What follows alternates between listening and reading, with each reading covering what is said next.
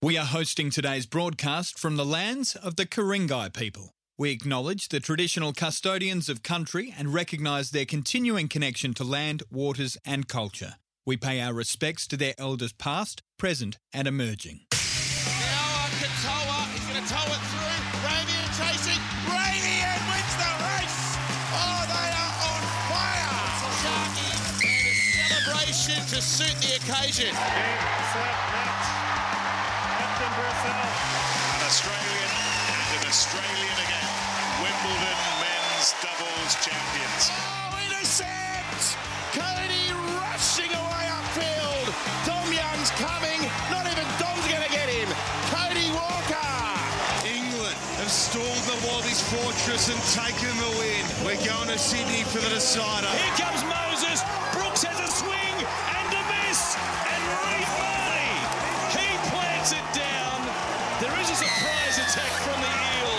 Now, overnight scores, expert comment, and controversy on the Big Sports Breakfast Weekend. And good morning, everyone. Welcome to the Big Sports Breakfast Weekend. And if you're just waking up, Australia has two new Wimbledon champions. Matt Ebden and Max Purcell have won a five set thriller in the men's doubles, beating the Croatian pair Mektic and Pavic 7 6 6 7 4 6 6 4. 7 6 in the fifth. They were down a break and they fought back and won the tiebreaker. And of course, that is ahead of Nick Kyrgios taking on Novak Djokovic in the men's final tonight, which heralds a big week of sport. And Dean Ritchie will be right amongst it, particularly with the Origin decider on Wednesday night. Dino, good morning. Good morning, Ray. Good morning, everybody. Ooh, it was cold and wet getting up this morning, Ray. That alarm Rain blared again. in my ear and I could hear the rain. Rain thought, again in Sydney. I love you.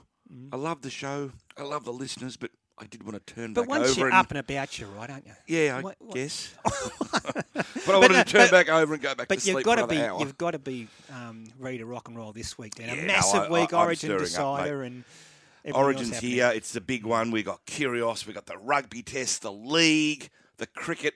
Wouldn't be dead for quids. Wait, Exactly. Wouldn't be dead well, for quids. well, let's firstly go to Kyrgios tonight. A lot of controversy. He's actually inspired our talk topic. We'll get to that later. But uh, against Novak Djokovic, i got to watch it, Dino. He's Australian. Ray, I, how do I say this? Mm. Because it's going to cause some issues on the open line. I, I, I, I want to cheer for him. I want to back an Aussie. I'm as patriotic as the next bloke, and I love Australia. But I struggle with Nick Kyrgios. I struggle to like him, Mm. And I will struggle to cheer for him tonight. I, I've got to be honest here. Right? I'm not going to come on here and and uh, hand out No, doses of you're bull entitled to your crap. opinion. I'm not going to. Uh, our colleague I- Phil I Buzz can't Rothfield support him. said he won't watch it tonight. Yeah, Yeah. I'll, look, I'll keep an eye on it. But Mm. every time I want to cheer for Nick Kyrgios, Ray, you look back at the swearing, the rudeness, the petulance, the tantrums, the aggression, the the vile behaviour, spitting at the crowd, the abuse toward umpires, and then he sits back and says, "The Australian public doesn't like me." Well, gee, Mm. Nick, go figure. Do the English love him? No, they're on the practice courts. They're ten deep watching him when he he's like a rock star over there. But He's an entertainer he's and a, a freakish compelling talent. figure. That's the thing, Ray. He's such a freakish talent. We'll, but we'll come to him later because he is a compelling figure. is he good for tennis? Yes. He, he's, he's good box office, which has actually inspired our talk topic, but we'll get to that. But I is he good for kids, though, Ray? That's my Yeah, question. no, and is he the I'm not- influence no. and, and the Yeah. ambassador you want as someone that your child looks up to? He's you not- have to say no. No, he's not Roger Federer or Rafael Nadal, is he? He's not a person you say that's how you should model your life on. Hey, Dino, we'll go to Origin because it's a massive week. I presume you'll, you'll be going up to Brisbane at some stage. How often has it happened that um, a- decider, New South Wales, has won a decider at Suncorp, or is it Fortress Brisbane for the Queenslanders? Yeah, it's going to be damn hard, Ray. Uh, twice in Origin history, uh, 1994 and 2005. The only time Gee. New South Wales has been able to go to Brisbane Not a good stat, and win that decider. Speaking of 1994, Mm. we've uh, gathered our guest today, Ray, who played in the 94 series, the great Andrew Ettingshausen. Mm. Now, looking for he's after just nine after nine o'clock. So yeah. he'll be a wonderful guest to run us through how he and his team went about going to Brisbane defying the odds, defying the crowd, Yeah. and bowling over those Be Maroons. really interesting that thought process. The 05 game, tell me if I'm wrong, that was when Joey Johns had one of the all-time great games. And I was listening to, to Joey on Channel 9 during the week talk about going to Suncorp or to Brisbane for this decider. Rather than be a daunting prospect, he, embraced the challenge. He wanted the challenge. He wanted to be at the coalface, so to speak. And I, I guess that's what separates um, the good players from the great players. The great players want that moment, regardless of the odds against them, Dino. There's no doubt Queensland too, Ray, that losing Cameron Munster and Murray Taulagi Just take us through that because that was really interesting, wasn't it? They um, are in camp now. Does that mean there's more players potentially could test positive? It's COVID, Ray. How do we know? Look, they were doing uh, both states are doing rat tests twice a day, and these two came back positive. Mm. So they went theory, and got PCR. probably- there could be some more to come. Yeah, correct. They went and got their PCR test. That came back positive the next day. So that now leaves Queensland in a predicament, Ray. Uh, Corey Oates will come in for Taulagi, and I guess Billy Slater will start either Tom Dearden or Ben Hunt at five eighths to take over from Munster. But clearly, some say he's the best player in the world, Munster. To lose him, no matter what you say, it's a massive blow for Queensland. Do you, would you put Ben Hunt there just for his physicality? and- Probably. yeah. Probably. Because it's going to be obviously all all Origin matches are physical. Not knocking Tom Dearden, but he's smaller in stature, whereas Ben Hunt has got that physical presence Absolutely. and. Uh, his defence is terrific in the rucks when he plays in the nine. So, yeah, tough for tough for Queensland. Blues not without their problems too, Ray. Let's be uh, let's be factual there. Jordan McLean, of course, dropping out. He came in because Payne Haas dropped out. Uh, Jacob Saifiti comes in. Um, a few question marks over jo- Jacob Mm. Wasn't uh, Klemmer or Campbell Gillard, but he's got the gig and he'll do a good job. And of course, Chad Townsend comes in and Dale Finucane into that extended blue squad. Can't wait. We'll get your tips later when we talk with Buzz. We'll talk more at length about it. Of course, it's a, an abbreviated round of the NRL this week. Started back on Thursday. The Sharks 28 against the Storm 6. I'll ask about that game in a sec, Dino. Knights lost to South Sydney on Friday night 40 to 28. Latrell Mitchell certainly having an impact on um, South Sydney's attack. Parramatta defeated the Tigers last night 28 20 at Leichhardt. One more game to complete this weekend's round. The Broncos at home against St George Illawarra. Dino, where's the Storm at? Yeah, good good question, Ray. Very good question. Gee, they look off the pace, Mm. Melbourne, don't they? Particularly in their attack.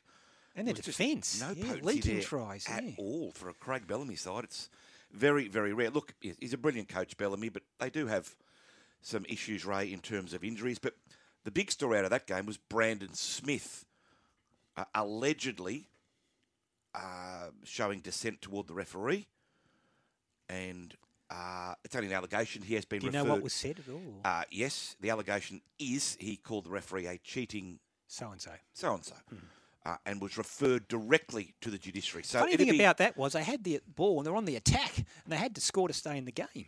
it'd be three to four weeks, you would imagine. Some people questioning whether it should be that long, Ray, but a bit like the Kyrgios situation, I think we have to set some example to the young kids coming through that you cannot accuse a referee or match official of cheating Agree with that. Um, if it's if it's found it- if, he's found guilty. proven, to be yeah, fair, of course, yeah. Um, I mentioned Latrell Mitchell, and of course his decision, which was announced last week, not to make himself available for Origin.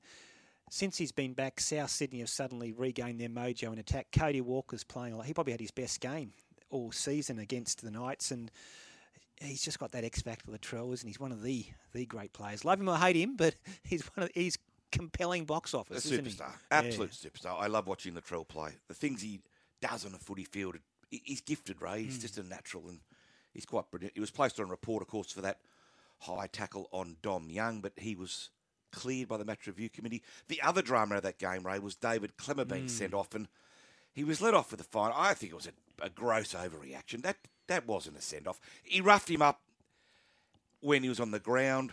Da- uh, Daniel Suluka Fifita, but it's not a send off. I mean, seriously, I know, yeah. is that what the game's come to? No, it was right at the end, a bit silly. Um, disturbing to your eye to see Latrell rush in. I know he's coming to his aid of his teammate on the ground, but Latrell's had issues with this in the past, and you don't. He looks to be enjoying his footy. He's playing really well. He's great to watch. You don't want to see him sideline again for some offence where he's rushed in like that as a third man and got involved in that incident with Klemmer. He'd rushed in before the referee blew the whistle. Yeah, mate. Stay yeah, out of it. All yeah. these players come rushing in. They try to be heroes and he-men. Just let the referee do it. It's not their job, Ray, to run in. Mm. If there's a problem, that's the referee's job. Latrell should have been put in the sin bin for that. Oh, he was third man in. And they all come charging in thinking they're tough guys. Let the referee do his job. That's what he's there for. And another pet hate, it's getting worse and worse. Every tackle in the game now, the dummy half or players are throwing their arms in the air, Mm. trying to intimidate the referee. Let the referee do his job. It's a hard enough job as it is, and I'm as critical as anybody of the refs, but keep your bloody arms down. Let him do his job. Correct. Yeah, and I know you um, you were on social media a couple of times last night watching the the Eels Tigers game, and again, I, I don't want to harp on the referees, but going to the bunkers sometimes, nitpicking, trying to find reasons not to allow a try. Dino, that's what we've come to, isn't it? Exactly. I said those words last night. It's just nitpicking, Ray. It's you know, I've said it on this show a hundred times. I'm bashing my head against a brick wall. No one listens. The punters don't like it. They've had a gutful, but the NRL don't seem to want to intervene at all. Uh, well done to Parramatta. It was a good win. I quite enjoyed last night's game. I thought the Tigers had a real crack, right? Yep, that- they were good, yeah. But um, Parramatta's class shone. And then AFL round continued this this weekend. But firstly, back to Thursday night, one versus two down at Geelong, and the Cats got up. Dino against the Demons, 91-63. Geelong have gone to the top of the table. On Friday night, the Swannies back in the winners list, emphatically 120 against the Bulldogs, 67. Yesterday, Collingwood came from behind to beat Poor old North Melbourne, Dino, 88 to 81. The Gold Coast, after the siren, knocked off Richmond 94 92. Fremantle made a statement against St Kilda 111 to 70. And Port Adelaide continuing their momentum. They're still not out of the finals race despite starting the season 0 5. They've won 84 29 against the Giants. Three games today Brisbane versus Essendon, Hawthorn versus Adelaide, West Coast versus Carlton. The rugby last night, you know, did you watch much of it? England 25, Australia 17. We're going to the, the SCG next week for the decider. Yeah, I watched a bit of it, Ray. I was channel surfing a little bit. I wanted to keep an eye on the rugby league more Mm. so than the Union, but England led 19 0. Yep. Did though see that the England captain Owen Farrell, six penalty goals of a conversion, 20 points. Two tries to uh, one Australia. Not Yeah. quite sure about that. I, I don't like it when Mm. many penalty goals decide test matches. It's just not what I like and what I what you want in mean, a rugby To be test fair, when you go behind 19 0, you, yeah. But the Australian team of, say, 12, 18 months ago probably would have got lap 40 zip. Yeah, he's a good They fought Rennie. back. Yeah, there, there's good signs there. So that SCG um, decider will be huge. It'll be a bit of old-fashioned rugby at the SCG, won't it, Dino? Uh, I remember love the good old ground. days. I love the ground. brothers, Hawker. Oh, I love that ground. Cricket, Australia, 364 got rolled yesterday morning. They were 5 for 298 at stumps on day one. Smith was on 109 um, not out. He remained not out 145, but I thought they might have been 50 runs short, you know, given they were 5 for essentially 300 at stumps day one. Rolled for 364. Marnus Labuschagne also got 100. He scored 104. The debutant Jayasuriya claimed 6 for 118. Sri Lanka, 2 for 184 in reply, trailed by 180 runs. What do you think, Dino? Oh, I still think that Sri Lankan batting order's got some frailties about it, Ray. I think if we get an early breakthrough, I think we can roll through. Uh, I think we can still get a first innings lead. But yeah, certainly the wicket's more of a, a road than that Mm. first test, which Yep. was spinning square on day one. But good to see Smithy back to his first 100 since January 2021. Marnus, uh, his first century overseas, is that right, Ray? I, Uh, I don't know about. I'll have to check on that. yeah, I'm not 100 percent yeah, sure. I think it is. Yes, Yeah, first his seventh century. First 100 overseas. Okay. Six in Australia. So good to see Steve Smith back. Smith's first for, yeah, you said 16, 18 months. Yeah. So anyway. Yeah, you know he's still averaging, despite what you'd call a modest run, he was averaging 59 going into that. He's innings rate. So he's over yeah. I know, yeah. 60. That That, is there was a graph when he got his 100. I don't know if you saw it, of Australia's top, I think it was 8 or 10 run scorers in Australia's Test cricket history. And of course, Ponting's on top with 13,000 something, averaging a 51. All these greats like the Steve Waughs, the Borders, etc., all averaging Michael Clarke's around 50, 51. Steve Smith, he's up to about sixth now. He's averaging over 60. Remarkable, isn't it? I remember our great mate Robert Craddock wrote a lot of batsmen come in in the first three or four years, they totally dominate. Mm. Then they go through the inevitable form slump, and then they regenerate their career late. And at the end, they all come out about the same, Yeah, about 50. true. And it's very true. Yeah. They're all about 45 to 55, Yep. but Smith just continues He's to defy. remarkable, yeah. And he's yeah. up around 60. So you'd have to say, Ray, if he retires on 60, would he be second to Bradman? Yeah, well, it's, it's compelling stat. Yeah, you'd have to say yeah. yes. And you, well, he's got to be up there now because he's uh, been over an extended period. But again, it just underlines what a phenomenon Don Bradman was to average 99.94 across 20 years of Test cricket with a World War II in between, and he came back at age 40 and still scoring hundreds. So. Never be anyone like him Yeah. again. Winter Stakes at Randwick yesterday. Taxu salutes Ray. Yeah, he went back to back um, in stakes races yesterday on his preferred heavy track. Glyn Schofield again rated him so well in front. We'll talk to Glyn a little later in the show. A couple of nice horses ran yesterday too outside of Taxu. Um, I thought the two-year-old winner Midnight in Tokyo for Kacy Fogden was impressive. Horse in the last um, crosstalk is going places, and I think John O'Shea has a pretty handy horse in Waihaha Falls. He won well um, yesterday too at Randwick. You know, just back to the tennis, I didn't mention the women's final. Alea Riabinka, I hope I got that right, has defeated Ons Jabeur 3 6 6 2 6 2 to win the women's final. And of course, Kyrgios takes on Djokovic tonight, which brings us to our talk topic, Dino. And we're sort of thinking, it's been inspired a little bit by Nick Kyrgios, um, sporting personalities who are pure box office. Love him or hate him. Um, there's so many that you, no matter what they do, whether you love them or hate them, you want to go and watch them play. You got one? For good or bad. Yeah, exactly. Because he's, he's one of those guys, Kyrgios, like you're saying you won't watch him tonight. I reckon you'll be sneaking him out under the covers, lift the doona up and turn the TV on. No, I won't. Oh, Choc Mundine. what if I text you, say, Dino, he's up a set like the Our phone's turned down. Okay. Choc Mundine comes to mind, Ray. I mean, he was hmm. a polarising figure in Australian sport. You know were- Choc well, don't you? Yeah. I must admit, I didn't like Choc for a lot of things that he did and said. But when you meet Choc and talk to Choc, he's a lovely fella. Everyone says that. yeah. Lovely fella. But look, overseas, I guess Muhammad Ali, Ray, would be the Ah. main one. You either loved him or you hated him for whatever reason. My hero, him, Bradman. But yeah. yeah, but Muhammad Ali would be the, the, the biggest box office sporting star who could be divisive as well, you right? meet him? I did meet him. Wow. I met him at the Laureus Sports Awards in uh, 2000, and, 2000. How uh, that was okay? So '96, he was hovering with the He Flame Olympics. So how was he in 2000? Yeah, oh, look, he was obviously you know very ill toward the end of his life, but Yeah. I managed to grab an autograph. Wow. Uh, he's shaped up got to it? me. Yeah, I've still got it. Yeah. Absolutely. And I also interviewed Joe Frazier, so I'm very, Yeah, very lucky to speak. Did Joe to. still hate Muhammad? Uh, yeah, Yeah. I think he does. Yeah. Uh, but I was very lucky to, to be able to meet and interview both Ali and Frazier. What about you, Ray? Yeah. Look, I, I guess getting to cover Federer in 2012 at Wimbledon was to me. Uh, Outside of Ali and Bradman, he's right up there, and uh, of course he won uh, Wimbledon in 2012. Yeah, I knew it was coming. we are all really fortunate yeah, to be seeing this right now. You can tell grandkids about this one. yeah, funny about that. Ray, don't you start crying on I'm me. not crying. No. I can I- see the tears welling. it was a bit. It was fantastic, and that was just after my late my father had passed earlier that year, and he was a massive tennis fan. And we grew up watching Wimbledon, trying to stay awake with my dad when we were kids. And I remember thinking during that time, I wish I could ring my dad and tell him, you know, I'm sitting here at centre court watching the Australians play, and then Federer in the final. Very but, uh, nice, mate. But it wasn't nice. wasn't to be. That's our sport topic today. Sporting personalities who are pure box office. Love them or hate them, but people you cannot afford not to watch. And that's Nick Kyrgios tonight. So call us on 13 53 53, SMS 0419 767 272. You're listening to Dino and Ray on the Big Sports Breakfast Weekend.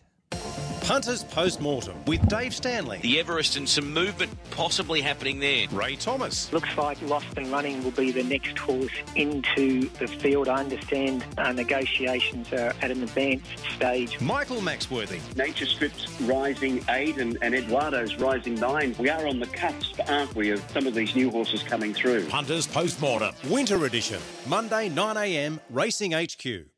G'day, it's Sean Garlick here from Garlo's Pies. People often ask me, how did a footballer go from sticking his head into a scrum to making pies? Well, it goes back to when we were just so sick of getting pies that all it was was pastry and no meat. So I teamed up with my brother Nathan and we created a pie which is deliciously flaky pastry on top, a bottom which is rolled extra thin, and filling which is just bursting with flavour. You can find us in Coles and Woolworths, but only in the chilled meals section. If you can't see us, grab the manager and say, where are the Garlo's Pies? Because at Garlo's Pies, we're thin on pastry, we're big on meat.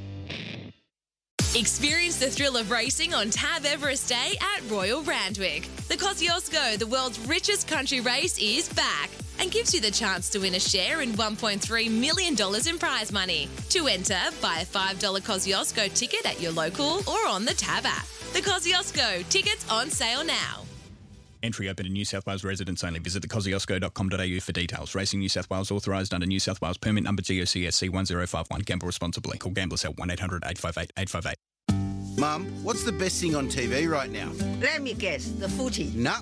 Something about cars. Yeah, nah. This better be good, Lionel. It's our bonus 10% Bing Lee gift card on TV 75 inches and above. Is that good? Yes. Bing Lee has the largest range of big screen TVs plus great advice. Is that good? Yes. We're the home of premium big screen TVs. Don't miss our bonus gift card on TVs 75 inches and above. Bing Lee, better living every day. Um, but I never thought that I'd be playing. Um, you know, I saw some of the professionals walking around when I'd be a junior here, and I never thought that I'd be playing for the actual men's title. I feel like it's the pinnacle of, of tennis. You know, once you are able to raise a Grand Slam trophy, that's like, I mean, kind of what else is there to achieve. On Sky Sports Radio and Radio Tab, this is the Big Sports Breakfast Weekend. Yeah, that was Kyrgios' interview going into tonight's final against Djokovic. And was he hinting there, Dino, that maybe if he won, he could even retire? That was the insinuation. I, I don't think he'd retire. Yeah, he has to win first. I don't think. I think Yeah. he'd miss the limelight too Hey, much. hey, Dino, our talk topic about sporting personalities that are pure box office that you love to, that you love or hate. There's been plenty of contributions already. Yeah, Gavin from Newcastle. Hey, Dino and Ray. Talk topic. Viv Richards and Wally Lewis. Yeah. Gee, the King created some drama. But what he was box office, But he was wasn't wonderful, wasn't And he? when Viv walked out to bat, the strut, the swagger, The chewing of the gum, the cap. no helmet, The yeah, SS Jumbo. Loved it. What about this one too, Ray? Uh, Fitzy says, Morning, boys. I'd rather stick pins in my eyes and watch Kyrgios. Bit harsh, but hey. But he does say Greg opinion. Norman, love him or hate him, he was a trailblazer. Yeah, Greg Norman was great. You, you always got up to wa- you got up to watch Greg, didn't you? Yeah, was I did. there? I did. Uh, there's a couple more here. Ray, uh, Ray, another Ray says, had enough of Kyrgios's carry on for years. Hope the Joker smashes him. But Peach from Bow Desert says, let's put things in perspective. I'm no fan of him, but he's no Putin or Hitler. So ignoring him tonight will only put Nick with them. Let's give him the mantelpiece for tonight. So a, a, a, a wide range there, Mm. of opinions, as always, around Nick Kyrgios. A couple more. Brett from Richmond says John McEnroe. Love him or Great hate him. call. You watched him, didn't you? Absolutely, Gee, he was call. fantastic. Shane from Butterham. I'm averaging 60 like Steve Smith, which is pretty good. But I average that, and that's just the front nine. That sounds like my golf game. He said Uh, something sensible on uh, Twitter yesterday, he? Shane. I- He says a lot of things I, sent a message back going, "Can you please stop being so sensible?" you know, he might take the drive out on you now for He saying then, that. he then came back and he said, "Give me five minutes, I'll say something stupid." Good on him. Uh, Dino, Hunter Tigers just raised the question. I want to go into the race replays quickly, but Justin Matamua was sin binned um, for a professional foul, is what you call it, on um, the Tigers half, Luke Brooks, uh, on Mitchell Moses, sorry, on Mitchell Moses, the number seven for the Eels. And that, at the time, the Tigers were in front and in control of the game. Massive momentum swing. Parramatta got on top when the Tigers were down to 12 men. Uh, Hunter Tiger's point is that these sort of things happen every game and it should have been overlooked. I'm not going to argue. Really? I I'm thought he had to ha- get. Having said that, I thought he had to go to the sin bin. well, that's the thing. Hit him pretty hard. I'm with Hunter Tiger in terms of is it a sin bin from what we grew up on? No, it's not. It's No. part of rugby league. It's a tough game. But in this day and age, whether we like it or not, Protect that the was kicker. a sin bin. Protect and look, it did change the momentum of the game. He'd only been on the field for less than five minutes, the young fella. Hmm. But uh, look, you've got to protect Mitchell Moses. I get it, or not Mitchell Moses, any playmaker who kicks.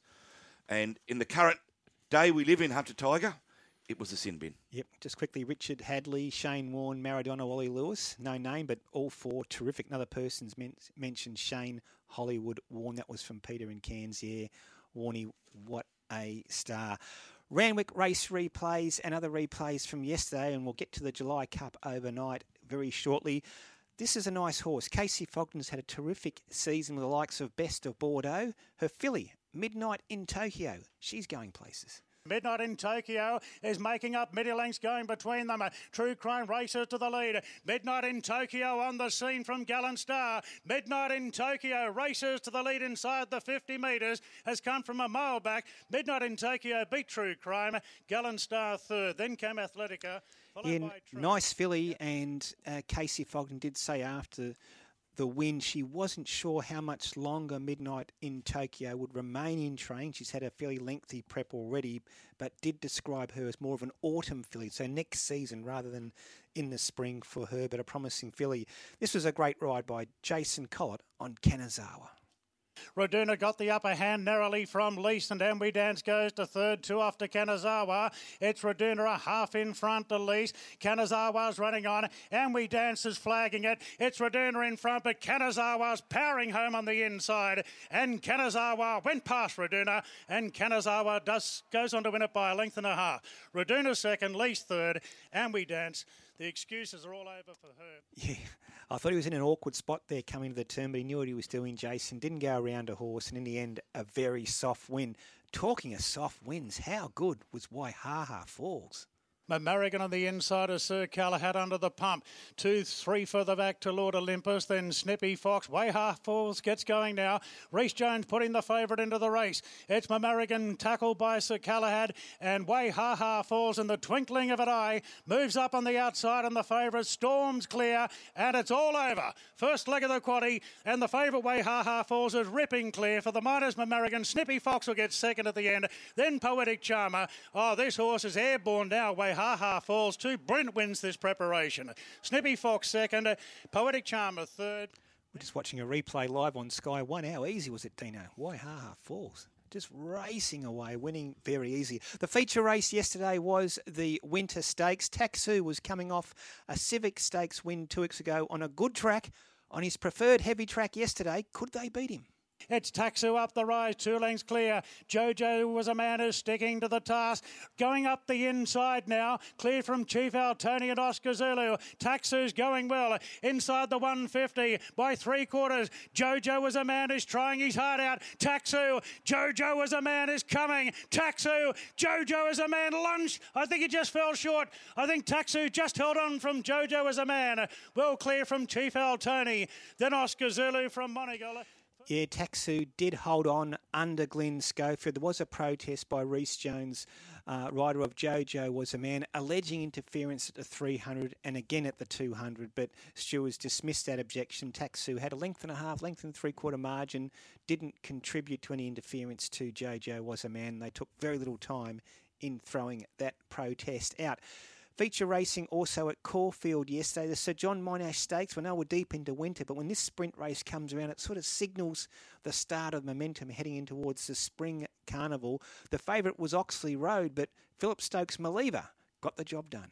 Then came Ashford Street and Oxley Road. The two favourites travel together with also Maliva back along the inside of runners. Then as Bless Her from Felicia and Outlaws Revenge It's Sartorial Splendour at the 200 metres, taking the lead from Azar. Then came Oxley Road down the outside and Bless Her up on the fence at the 100. Sartorial Splendour just in front. Bless Her and Maliva's coming on as well. Big finish. Bless Her and Maliva. Bless Her, Maliva. They hit it. Maliva.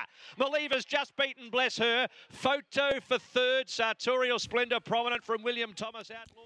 Yeah, Oxley Road down the track. Maliva, good effort first up. Overnight in England, Dino Artorius was coming off his third in the Platinum Jubilee Stakes, taking on Naval Crown and Creative Force, a Godolphin duo who beat him at Royal Ascot in the July Cup. Let's see how he goes. His naval crown on the right in the white cap, still just about the leader. Chased by Alcohol Free, who's just edging left under pressure. Chased then by Creative Force. Behind these is Emirati and a double or bubble. Perfect Power can't get into it. Alcohol Free leading on the far side of Naval Crown as they race up towards the line. It's the fairly Alcohol Free for Rob Hornby and Alcohol Free. Rob Hornby second Group One of the week. Naval Crown second. Artorius running on well. The Aussie battler into third, and they were away from Creative Force. Yeah, the Aussie battler he always needs another 50, 100 metres, Dino. He's always storming home. But that was our race replays overnight. Um, got a couple of callers about to join us, Dino, but just quickly, I didn't make mention um, to our team and to all our listeners, uh, the latest ratings results were a record for our humble little show. Um, winning our time slot again. So, Dino, thank you so much to all our contributors, Zorba and Mossy and um, Jared and Buzz, and particularly all our listeners and our team behind the scenes, uh, Tanya, Steve, and Hamish. Uh, thanks so much. And, um, yeah, Dino, congratulations to you, Yeah, mate. and to you, Ray. You know our policy on ratings? Which is? We discuss it when we go up. And if we go down, voot, valve silence. So if we drop like a stone next ratings, won't be mentioned. And then I'll be talking about you behind your back. That's It'd how it my works fault, in won't radio, Be Ray. my fault? Absolutely. Last man standing. Everyone in a life raft. Fair enough. But again, to our listeners, thank you so much. Plenty of people want to have their say. Chris is on the line. Chris, good morning. Good morning, guys. To me, the two athletes come to mind about box office are Usain Bolt yeah, and Tiger Woods. I mean, Tiger Woods, uh, golf changed when he vanished off the scene. I know he's, he was polarising when he first played. He was polarising certainly towards the end there, but um, I don't think anybody's captured the attention more than Tiger in that sport. Yeah, great I, point. I just want to and Usain Bolt, Chris, he was he was a magnet for basically positive publicity, wasn't he? Everyone just loved Usain Bolt. Yeah, he was amazing. I want to ask you guys just two quick things. Last night in the rugby, a player for a, we had a player who was uh, yellow carded for uh, knocking the ball down in defence when he wasn't. intercept. Yeah. yeah, when they said he wasn't trying to intercept the ball. This is the most ridiculous rule I've ever seen. Instinctively, you don't want the other team to score. And who knows if he was deliberately trying to knock the ball down or if he was trying to intercept. It's a silly rule. Did you see the English number 10? He almost, in a reflex action, did exactly the same thing, Dino, and got yellow carded. It's It's just ridiculous. absurd. Absurd rule. You've got to attack the footy. You, you want to love rugby, and I do. I want to love rugby, but some of the some of the rules that they've been s- implemented in rugby it Both sort of players turns got you off. yellow cards. Now, if the Australian winger had caught that ball, he would have gone length of the field and scored. Yet he got sent off a yellow card. Ten minutes. Crazy. And lastly, guys, with COVID, um, okay, we've seen what it's doing this week with the state of origin. It's devaluing the ga- this game, I think. What are we going to do in the grand final? Are we going to consider having a two week break between the semis and the grand final and putting the sides in a bubble for a week, or are we just going to let this carry on? Because this is not getting better, COVID. This is getting worse. Yeah. I was talking about this yesterday to my brother Chris, and he said the same thing. Funnily enough, he said, "Do you think they'll go back into the bubble around finals time?" And you know what? It's not a bad theory. Might have to. Because isn't a third wave coming or something? Do you Could you imagine, Ray, if Penrith are in the grand final and you know, hmm. Jarome Luai and Nathan hmm. Cleary come down with COVID in the week of the grand final? it'd be- It'd be a disaster. It's a disaster for Queensland. No, Cameron It is Munster. a disaster for Queensland. There's not much we can do about it. The rules are rules, Ray, and we have to go into seven days.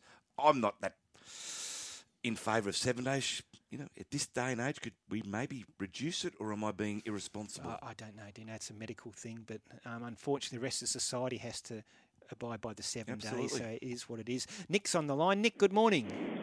How are you, fellas? Yeah, how are you, Nick? What do you got for us, mate? Yeah, I was just going to say, Kyrgios, he gets a lot of bad media, but he's the absolute best player we've seen from Australia in the recent years. Will you be watching tonight, Nick? I will be. I'll be watching the F1 on one screen and Austria. and I'll have Nick Channel Kyrgios on surfing. the other. Good man. Channel Nick, I'll ask you this. You say he's a great player, and that's clearly the case. But do you like his antics? Oh, some of them cross the line, but what he does, he, he bucks the trend. Hmm. If you had children, and maybe you do, Nick, would you want your children to look up to Nick Kyrgios as a role model? Oh, it's the stuff he does off the court with the NK Foundation, definitely. On the, That's a good point. Yeah, That's a good it is point. a good point. Yeah. I just find it hard. I struggle with Nick. I really do.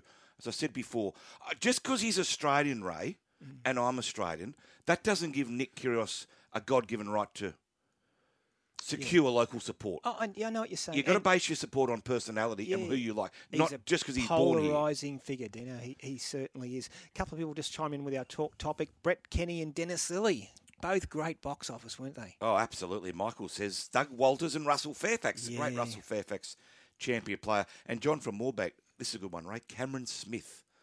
Gee, I tell you what, Mm. probably the greatest player, or arguably the greatest player of all Up time, there, but there. certainly down here in New South Wales, he wasn't liked. Yeah, good point. Yeah, but he'll be a part of the commentary team for the Origin Decider on Wednesday night. Can't wait for that. Listen to Dino and Ray in the Big Sports Breakfast weekend.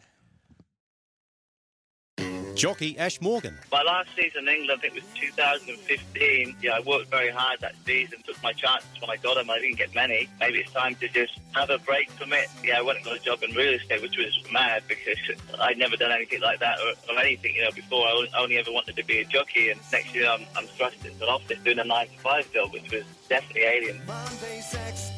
11am Monday on Racing HQ. Foreign owned bookies like Sportsbet and Ladbrokes are taxed less than other Australian gambling products. Support our call for fair play. Visit fairplaycoalition.com.au for more details. Authorised by Aussie Fair Play Coalition Proprietary Limited, Melbourne. The Nissan Navara is built tough for the week and the weekend. It's got an impressive 3.5 tonne brake towing capacity and advanced off road capability. Visit your Nissan dealer today. T's and C's apply. Always thought owning a racehorse was too expensive? It doesn't have to be. Patriot Bloodstock offers racehorse shares for syndication at an affordable entry level price point with fixed price training fees. Our horses are country trained, and whether your horse wins at Wagga or Randwick, the thrill is the same. We've had great success sourcing quality horses that won't send you broke, and we love first time owners. Check out what's available at www.patriotbloodstock.com.au. Patriot Bloodstock, an authorised representative of Stable Connect. AF licence number 33696. And here is a champion. Cracksman wins the champion in fantastic style. The only place to catch the very best equine superstars from around the globe, first time, every time, is right here. Live and exclusive across the Sky Racing Network. Wherever you are in New South Wales, Sky Sports Radio's there too. On Braidwood, 87.6 FM, Moruya, 98.5 FM, Parks, 99.9 FM, and Jindabyne, 102.7 FM. Jojo was a man who's trying his heart out. Taxu. Jojo was a man who's coming. Taxu. Jojo as a man lunged. I think he just fell short. I think Taxu just held on from Jojo as a man. Well clear from Chief Al Tony. On Sky Sports Radio and Radio Tab, this is the Big Sports Breakfast Weekend. And that was Taxu winning the Winter Stakes, and his rider Glenn Schofield has been good enough to join us bright and early on a Sunday morning, Dino. Glenn, good morning. Morning, Ray. Morning, Dean. How you, mate? Uh, terrific, Glenn. Thanks for joining us. Hey, Glenn, uh, just before we get into Taxu, our talk topic today is sporting personalities who are pure box office, uh, people you love to or even hate, but you can't stop watching them. And it's inspired by Nick Kyrgios. And I know you love your sport. Will, will you be watching Wimbledon tonight? Yeah, yeah. I'm not a. I'm. I'm a bit in Dean's camp. I'm not his greatest fan, but geez, he's got some talent when he's when he's when he wants to switch it on.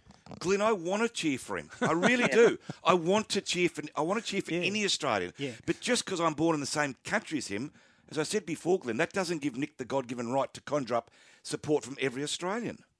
Yeah, no, no, you're right there. Look, he's, he is polarising. He's a bit like Marmite, isn't he? You either love him, like him, or you don't. But um, there's no doubting his talent when he when he decides to really put his mind to it. Yeah, He sort of almost thought the other day when he lost the first two games to Love that he was going to throw the towel in. But um, yeah, good to see him put the bit between his teeth and, and really try hard.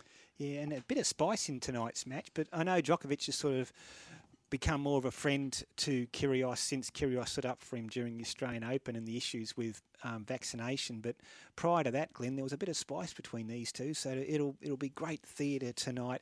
Great theatre yesterday, Glenn, with a horse who is in a rich vein of form, Taxu, and uh, he was tough again, Glenn. He was, yeah. Um, geez, he he, um, he he really sort of um, had to knuckle down when Jojo.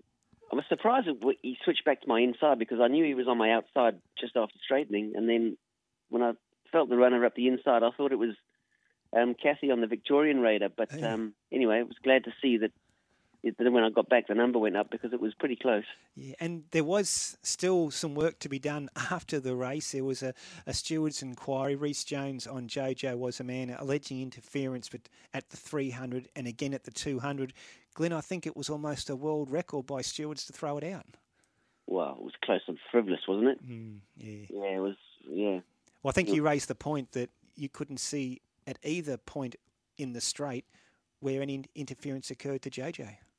Well, that's right. His rider decided to go back to the inside um, of his own choice. But anyway, it was, as you say, it was quickly thrown out, and the, yeah, the result was semaphore straight away. Glenn, you said after the race, Taxu didn't quite have the same spark as his win in the Civic Stakes two weeks ago. Could you just elaborate on that, please? Look, he's a he's a really quirky animal. He's got he's he's very headstrong. He's he's he's probably a little bit obnoxious as well uh, as some of the tennis player we've just been speaking. I like it. But um, undoubting his ability, um, you know, when he switches it on as well. But yeah, he just went down to the post in a lot tamer fashion. You know, you can, sometimes you get on these horses and they're full of spark and you know they they're quirky underneath you and they and they're trying their luck to do something that they they shouldn't be doing. And you've got to with him. The first time I rode him, I had to be sort of on my on my guard to make sure that I got down to the start without him trying to turn around and come back to the enclosure a couple of times. Yeah. Um, whereas yesterday he just followed the rail and just cantered down like really calmly and was was um, was pretty much an easy easy ride the whole way. But uh, Joe, I mentioned that to Joe, and Joe said that he was on a two week backup off a off a personal best where he normally spaces his runs um, probably about a month between. So Joe thought that you know he's on, in light of like two great performances, he's earned himself a good spell. Yeah, he's had a great um, campaign, hasn't he? As also did his stablemate Cole Crusher, who you won a number of races for for Joe Pride, and similar style of horse in terms that he puts himself on speed and makes his own luck. And both horses have really done great jobs this season.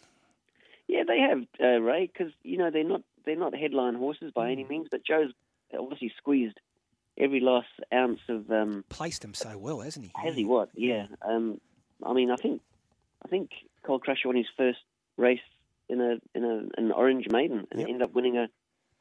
Uh, I don't know what he won a benchmark 95 or something, 94. at 94 it on ran with Saturday. there on June, yeah. And Taxu was battling away, um, you know, midweek races and ends up winning two listed races, albeit out of season at Randwick. But uh, you know, giving connections a great thrill. Now, Glenn Ray tells me you are a Liverpool fanatic. We both are. Yes. So you're pumped up for the looming season, which would kick off pretty soon, I imagine. Early Glenn, August, next, next mid-August, yeah. Yeah, they they get on a plane. They actually got on a plane yesterday to go. They do their pre-season. They're playing Manchester United in in Thailand, I think, this weekend coming. So um, that'll be an interesting first season opener. Yeah. You you went back once, didn't you, Glenn? I think yourself and Chad. Chad also loves Liverpool. Glenn's son. You went back for the um, European Cup final one year, I think, was it? Yeah, Or- we bet, I think it was 2019. We Yeah. we went to Madrid. Oh, it was the best week ever. How'd you get a Went- ticket? How'd you get the ticket? Oh, they were yeah, they were expensive. I'm to be honest, we were we were walking we were walking through Madrid going for lunch. We actually, we actually met Robbie Farah for a drink one day, um, and there was this Russian guy with his wife. I think he was Russian anyway. He's a big, strong bloke. Anyway, um, we had all our Liverpool gear on, and he offered us. He said, "We do we have tickets?" And we said, "Yes." He offered us forty thousand euros for our tickets. Wow, what's that the equivalent of, Glenn? I'm not sure. It's about about twenty thousand, I think. Yeah, Australian. Australian. Something like that. Yeah. No, forty thousand euros is about forty thousand Aussie. And I looked Oh, at is it? Chad. there you go. Wow. Yeah. 60,000 Australian. Yeah. I assume you said, here's the ticket. I'm going down to the French Riviera. Once in a it lifetime was, I thing. tell you what, it was it was unbelievable. It was, it was an experience money can't buy. If you're a Hmm. football fan, um, like I am, I'm mad for it. Um, it was an experience of a lifetime. We we we were very tempted to go this year to Paris, um, and we decided not to go. And thank goodness we didn't spend Hmm. all that money because Beaten. Yeah. Chad got COVID Oh. the week of the of the game, so we wouldn't have been able to go anyway, or Hmm. Chad wouldn't have been able to go. Glenn, you must have plenty stashed away in the bank if you're knocking You back can't say that, 60,000 for a ticket. no, I didn't pay. No, I didn't pay that much for a ticket. That's what the bloke offered, isn't it? Hey, would have been a, been a tidy profit. I can tell you. Exactly. hey, Glenn, well, backers of um, Taxu and Coal Crush have had a tidy profit through the late autumn into the winter months. And congratulations on the win again of Taxu yesterday. And, and thanks for joining us bright and early on a Sunday morning. My pleasure, and uh, and uh, obviously um, good to be on the show. And I want to wish uh, Kyrgios all the best tonight. I'll be watching, uh, and as your previous caller said, I'll be flicking between the, the Grand Prix and the, Yeah, and the tennis. And, and the tennis, exactly. Hey, good on you, Glenn. We'll talk soon, mate. Cheers, guys. Thanks, There's Glenn Schofield, rider of Taxu, won the Winter Stakes yesterday. I'm going to ask you a question. Yeah. Your A-list ticket to whatever sporting event you want to go to, Yeah. and you got it, Yeah. And it was a, a, a lifetime dream. And someone said, "Here's sixty thousand. So say US Masters or something. Yeah. And someone said, "Here's 60, large." What would you do? Jeez, it'd be hard to say no. Mate, I'd have that like out of his hand that quickly and down the street. He wouldn't know what hit him. It'd be hard to say no. Richie Cowan is on the line. Rich, good morning. Good morning, Ray. Good morning, Bulldog. Uh, no way, Bulldog. You, you only live life once, mate. Uh, I can tell you that. Rich, Uh, you're telling me you'd knock uh, back sixty for a ticket to a sporting event? If it was something that I dreamt about and wanted to be there, there's not a hope in the world I'd take it. You've been to the Masters, Rich, or No, I haven't, Ray. Yeah, I, uh, that's my when I was bucket young, list. I dreamt about it, but I hit the Mm. ball far too many times. Yeah, that's my bucket list to try and get there one year. And and Rich, before we get into, into racing, there's a couple of things I did want to talk to you about. But um, our talk topic today is, um, you might have just heard with Glenn, is um, sporting personalities you love to hate, but a pure box office, and you can't help but watch them. Is there is there one that stands out for you, Rich? Oh, look, not really. Like, I'll be watching Kyrgios tonight. Um, he, he does things different the way I do things, the way I'd like my kids to do things, but the world's made up of uh, different people. If we all did things the same way and all liked the same things, geez, it'd be pretty packed at whatever things we did. So I'll be cheering him. Um, I, honestly, if, if you're not cheering Kyrgios tonight, honestly, yeah, pack up your stuff, move somewhere else. No, that's not fair, Rich. That's not fair. I think you have a right, just because he's Australian, that doesn't guarantee that I have to cheer for him. If I don't particularly like him, I don't have to cheer for him. But I think it's unfair for you to say that I'm unpatriotic or whoever doesn't cheer for him is unpatriotic. Oh, I think they are. I think he's an Australian. Uh, he's he's a sportsman. He's playing against uh, uh, someone from another country. Yeah, I think they're patriotic if you don't cheer for him. Yeah, I, I disagree. I, Dino's I fired disagree. No, no, I just think that you know the disrespect he shows the public, his opponents, the umpires. But can you warm to Djokovic? Not particularly, right? No, So I'm not so saying I'm a, go for I'm not saying I'm a Djokovic fan either. We've got arrogant people in every sport. You, we had a bloke the other night call a, a referee a cheating bastard. Uh, we're going to cheer for him uh, when he's playing uh, Melbourne Storm. People are still going to cheer for him. Everyone's done something different. Oh, turn it up, Bulldog, mate. Come on, you're an Aussie. You're not cheering for Kyrgios tonight, mate. Honestly, pack up, pack up your stuff, move away. Yeah, go Nick. Hey, Rich, I did want to ask you about um, the South Grafton Cup, and I'll preface it by saying that today's race has created a lot of uh, controversy. Um, indeed, some people are saying what's happening is killing country racing, and, and to me, the debate's gone way down the wrong track because. South Grafton Cup is one of the qualifiers for this new race, Dino, called the Big Dance, which is $2 million. It's run on Melbourne Cup Day at Randwick. This race was not designed for country only horses. It was designed basically to, I think, Rich, tell me if I'm wrong, to potentially attract probably Group Two, probably Group Three level horses to that big race um, at Randwick on Cup Day. For country racing, so many things have been introduced in recent years, like the Country Championship Series, the Cosi Kosciuszko, the Highways, showcase meetings, Rich. Um, a lot's been done for country racing perhaps this concept needs a bit of tinkering, but to say because there's all these city horses in the South Grafton Cup today, the whole thing's skewed and is killing country racing, I think is over the top. Oh, I think I, I, I couldn't agree with you more. I think it's misjudged and misunderstood. Um, Racing New South Wales tried a concept, and it was it was mainly uh, uh, devised this concept to help um, country communities. It was um, for to attract the big name stables, the good horses, the big jockeys to country areas to help turnover, to help wagering, which then supplies the turnover for 52 weeks of the year. We, there's no doubt, and I can tell you um, without speaking out of school, that the Trainers Association uh, come up with some different ideas, and we've been um, chatting with Peter V'landys and Graham Hinton and uh, Ben Dunn and the team at Race South Wales how we can still tinker things. But I think to, to come out and just uh, pot the, the, the whole concept of the big dance and what it's done for these races is, I think, naive and, and probably ignorant. Where we're getting more money put into racing, into prize money in for the trainers, for the jockeys, for the participants, for the owners. So it, you can't be uh, you're a little bit selfish if you're potting that idea. The one thing is, I do agree, we need a little bit of a tinkering, but like the South Grafton Cup, the, the meeting there today at, at the South Grafton Cup is usually a, a, nothing meeting without Yeah. being disrespectful. Yeah, um, the South Grafton Cup is usually just you know uh, a moderate event. Maybe we're going to come up with an idea, Ray, where there's another race on the card. But that's the key. What it does is these meetings are getting notoriety, getting publicity. The turnover is incredible. Yes, there needs to be a little bit of tinkering, but uh, let's just calm the farm, come back. It's a wonderful concept, uh, and it's very exciting. And we're going to have a great big dance for two million dollars. The people that are bagging the, the, the trainers, the city trainers are going there, they're, they're totally misunderstood. For the simple fact of the matter is that every trainer's got owners.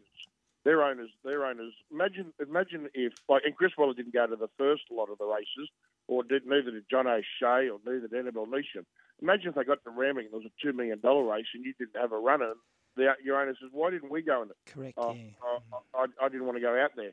There's only one way to qualify is to go to the country areas to get into these races. So, Mm. yes, we need some tinkering, but geez, it's a wonderful concept. And I reckon you've nailed it, Rich. I was thinking the same thing. Have a, a support race on this program, and indeed other um, sort of minor cups that are part of the big dance. Have a support race that could cater for country owned, country only horses and worth a bit of money. Uh, as you said, Rich, it's probably got a little bit of tinkering to come, but just to pot the whole concept and say it's ruining country racing, I, I, just don't think that that's valid. Hey, we had Glenn Schofield on earlier, Rich, and uh, he just keeps on keeping on. And even Joe Pride said afterwards that the narrow margin that Taxu won by just underlines how well Glenn Schofield rates these front runners.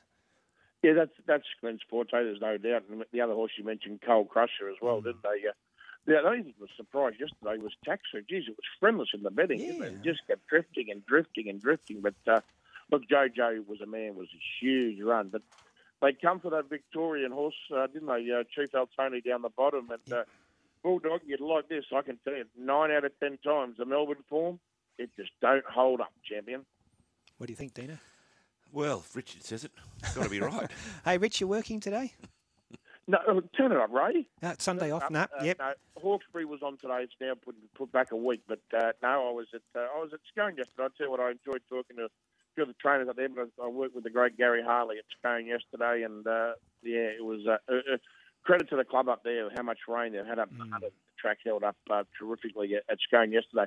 But the reason I had to have a, I'll be a bit more positive this morning, Bulldog, was my boys Charlie and Simon down at the Charcoal Caribbean Chicken at Concord. They just they get upset when you have a go at me every Sunday morning. Charlie said the morning, he said, Rich, don't take it, mate. He said, give it to Bulldog, mate. Well, tell him I can be bought off with a nice fresh chicken sandwich, all right? Oh, mate, they are, I, I tell you what, didn't I get abused last week by Charlie when I, I started to mention when I was talking about the good food and I mentioned all the other restaurants and I didn't mention, mate, I camp down here. So do all the boys. Mate, all the Bulldogs and West Tigers are there every day. Hey, Rich, well, enjoy a rare Sunday off. Enjoy the Dragons taking on the Broncos this afternoon and go Nick Kyrgios tonight. Thanks, Rich. Yeah. Oh, he's been faded away. He's, he's in Nick Kyrgios' camp. Tan, are you in Nick Kyrgios' camp tonight? I am, yes. Yeah. Yeah. I, I'm not a huge, huge, huge, huge fan. But he's but, Australian. But when, yeah, no, no, not only that, I, I prefer him to win. I, I don't like Djokovic. He's, Mm. he's no, you know, No angel. He's no clean skin, is he? Yeah. he? Either. So exactly. Hawkesbury's yeah, off yeah, today. Go Nick. Go Yeah, Nick exactly. As Rich mentioned, As we have Rich got mentioned, Grafton. We Mhm. do, we do, and the weather there is fine, but the track is a heavy eight. The rail is out three metres the entire course, and there are 39 scratchings. From race one, take out number one, King Kikau, and nine, I Am the Empire, one and nine. Race two, number two, Panuara Boy. And the emergencies 13, 15, and 16. 2, 13, 15, and 16. Race 3, number 1, Shiriki. 2, Euphrates Dream. 3, Fire Up Bruce. 7, Tropics. 9, Byron Eyes. And the emergency 15. 1, 2, 3, 7, 9, and 15. Race 4, number 1, and Nancy. 4, Fermi Prince. 8, Star of Adelaide. 11, Redheads Rock. 13 Enviable, 1, 4, 8, 11 and 13. Race 5, number 4 Inari Fox, Emergencies 15 and 16, 4, 15 and 16. From race 6, take 1 Pascal, 2 Klopp, 6 Mr. Larrabee, 10 Sailing and 12 Admiral Ash, 1, 2, 6, 10 and 12. Race 7, number 5 Francesco Gardi, 6 Mubaris, 7 Lord Ardmore, 10 Knight of Power, 13 Windermere, 14 Ventura Ocean, Emergencies 17, 19 and 20. 5, 6, 7, 10, 13, 14, 17, 19, and 20. And out of race 8, number 1, Mark the Horse, 7, Timely Shadow, 8, Sequin Dress, 12, Thunder Knob, and 14, Nordic Show. 1, 7, 8, 12, and 14 from race 8 at Grafton. Up to the Sunshine Coast, the weather is fine. The track synthetic, the rail true, and 34 scratchings. From race one, take numbers 2, 4, 6, 2, 4, and 6. Race 2, number 7, number 7. Out of the third, 1, 7, and 8. 1, 7, 8. Race 4 is clear. Race 5, 1, 7, 11, 12, 16, 17, 19. 1, 7, 11, 12, 16, 17, 19. From race 6, take number 8, number 8. From race 7, numbers 3, 9, and 10. 3, 9, 10. Race 8, take out 3, 7, 8, 9, 11, 12, 14, 15.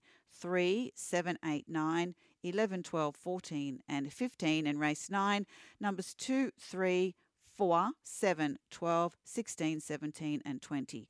2, 3, 4, 7, 12, 16, 17, and 20 from race 9 at the Sunshine Coast. Thanks, Tan. Tips today in the South Grafton Cup meeting at Grafton. Race 3, number 6, Sahana looks hard to beat. And in the feature, race 7, number 12, Wicklow. Here's the news.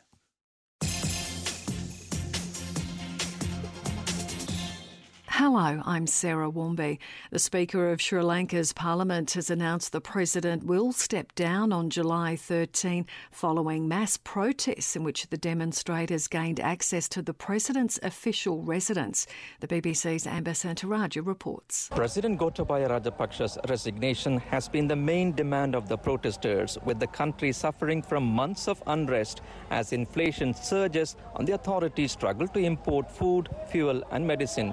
On Saturday, the demonstrators seized and occupied President Rajapaksa's official residence after set fire to the private home of the Prime Minister Ranil Wickremesinghe. He earlier offered to step down to make room for an all-party government. Mr. Rajapaksa has been escorted to a safe location. Former Japanese Prime Minister Shinzo Abe is being remembered. A review will be held into whether his security detail could have done more to protect him from being assassinated. Japanese police have admitted that there was more they could have done to protect him. Former Prime Minister Malcolm Turnbull has told the ABC he will be missed. There will be times in the months and years ahead when we will wish Shinzo Abe's wise counsel and determined voice is still with us. Global renewable energy company HIF Global, backed by Porsche, has announced plans to build a $1 billion e fuel plant in Tasmania's northwest. HIF has lodged a notice of intent with the Environment Protection Authority to build the facility near Burnie. They hope to begin construction in 2024 with operations starting in 2026. Police say a drive by shooting in the Sydney south is not linked to a series of high profile gang related crimes over recent months. Sean Bindley reports. A nine year old girl is recovering in a stable condition after being shot outside a home at Connells Point. One man has been charged, and police believe it was a targeted attack. Detective Superintendent Grant Taylor says another shooting in November was linked to the same property. What we will say is this that that premises we believe was most definitely the intended target. An individual in that premises is known to us. Whether the children were the intended target or not is yet to be determined. Sean Bindley, Air News. The Queensland Government is trialling new technology to stop marine life becoming tangled in shark nets. Environmentalists also want more humane methods to protect swimmers after three humpback whales were caught in local nets last week. The State Environment Minister Meaghan Scanlon says they're awaiting final results from new satellite technology for catch alert drumlines. We continue to look at what new innovative ways that we can try and deter sharks from areas that we know lots of people enjoy swimming, but obviously this is their habitat, and so we need to look at how we can protect our wildlife as well. Also in news, Australia's Matt Ebden and Max Purcell are celebrating victory in the men's doubles final at Wimbledon. And Perth Zoo's Trisha the Elephant will be honoured with a memorial walk opening today. Trisha died this week, aged 65, and was one of the oldest elephants in the world. The memorial walk will remain open for a week, with 50% of ticket sales going towards a conservation fund. This is Air News. Day 13 at Wimbledon was Ladies' Day and also a great day for the Aussies. Air Sports Paul Walsh is there. The Aussie men's double pairing of Matt Ebden and Max Purcell have outstayed their Croatian opponents in the final to take the prestigious title in five hard fought sets 7 6, 6 7, 4 6, 6 4, 7 6. The match went right down to the wire, with the Aussies a service breakdown in the fifth, but fought back and played the near perfect tiebreaker. Earlier in the day, Alina Rybakina won her first Grand Slam title when she defeated the number three seed Jabeur in three sets 3 6, 6 2, 6 2. Paul Walsh at Wimbledon for Sport. To AFL, the Gold Coast have won what's been described as the most thrilling win in the Suns' history. After trailing Richmond by 28 points at three quarter time, the Gold Coast surged ahead to win 94 to 92. The Magpies, Dockers, and Power all posted wins. Parramatta has come from 12 0 down to beat the West Tigers 28 to 20 in the NRL. Supercars Championship leader Shane Van Gisbergen has won the opening race race of the weekend at the Townsville 500, and Sri Lanka recovered from the loss of an early wicket to be two for 184 at stumps on day two of the second cricket test in Galle. Steve Smith finished 145 not out in the Aussies' first innings of 364. Australian Independent Radio News.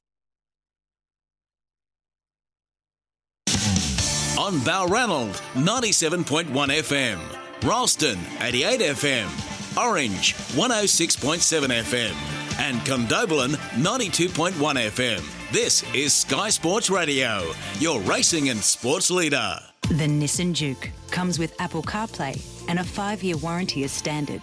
Plus, low weekly repayments when you finance with Nissan Future Value. Contact your Nissan dealer today. Approved private Nabian applicants only. T's and C's apply. The only place to catch the very best equine superstars from around the globe, first time, every time, is right here. Live and exclusive across the Sky Racing Network. And Time to Rain, the half to Shewa Rain's going to win on debut. Time to Rain won it easily from Bivouac. Standing at Kingstar Farm. Time to Rain, a silver slipper winner with a golden slipper pedigree. Time to Rain bounces back today. Time to Rain by two and a half to Tassort. One of the top time form two year olds of his year. Defeated Yes, Yes, Yes, Cosmic Force, Tassort, and Bivouac. Wow, Time to Rain is back in a big way. Time to Rain. Inspect today. Contact Connor or Adam at kingstarfarm.com.au. On Sky Sports Radio, the traffic report. To celebrate the Anaconda Adventure HQ launch, there's a giant marshmallow down at Circular Quay. Snap and hashtag Adventure HQ for your chance to win a 1K shopping spree. In North Wahroonga, there's been a collision between two cars on the M1 Pacific motorway approaching Ku-ring-gai Chase Road. One of three northbound lanes closed. Oxford Falls, flooding on Oxford Falls Road between the Wakehurst Parkway and Aruna Road. Diversions available via Warringah Road westbound and Morgan Road eastbound. Cammeray look out for traffic lights that are flashing yellow on Miller Street at Palmer Street. Take care there. Score KFC Zinger Popcorn Box with a Zinger Burger, popcorn chicken, and original tender, plus all your favourite sides. Not everywhere and not forever. Pop to it. I'm Thomas Reeve, number one in racing on Sky Sports Radio. On the Big Sports Breakfast, Interstate Weather. And we'll start with Sydney just for something different, Dino. Showers about in Sydney, heading for top of just 17 degrees. Melbourne, partly cloudy and 15. Brisbane, nice day, mostly sunny today, heading for a top of 20 degrees. Perth, showers are easing and 18. Adelaide is mostly sunny and 15. Down in Hobart, partly cloudy, just 13 degrees today. Darwin, sunny and 29. Canberra, they're waking up currently just 2 degrees, heading for a top of 13 on a cloudy Sunday. Now Katoa, he's going to tow it through. Ravian chasing. Ravian wins the race. Oh, they are on fire. Sharky and a celebration to suit the occasion. Game, set, match. Captain Brissell. An Australian and an Australian again. Wimbledon men's doubles champions. Oh, intercept! Cody rushing away upfield.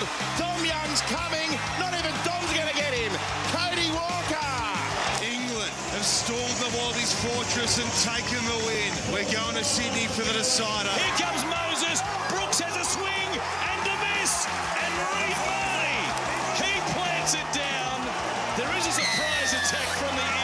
On Sky Sports Radio and Radio Tab, the Big Sports Breakfast Weekend. And welcome back to the show with Dino and Ray. Second hour coming up with Peter Peters joining us very shortly. League Super Quiz time. Dino, score check. Well, there's a little bit of drama as always, right? Yeah. We get in here this morning. Wayne's text in. Bright and early. Bright and early, mm-hmm. which we appreciate, saying 13 to 8, mm-hmm. which is fine. But then. Next minute, boom, it's suddenly another text 14 to 8.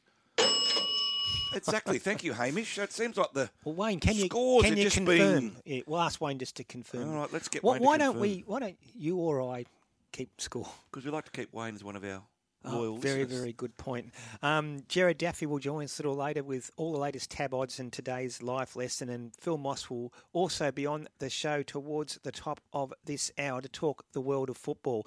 Our next guest, Dino, you've got a little bit of news about Peter Peters. Well, the great man who's been Mhm. a friend and mentor of mine for, oh, gee, have to be getting up to 40 years now. Wow. I understand from a little birdie, mm-hmm. being himself, that it might be a special day.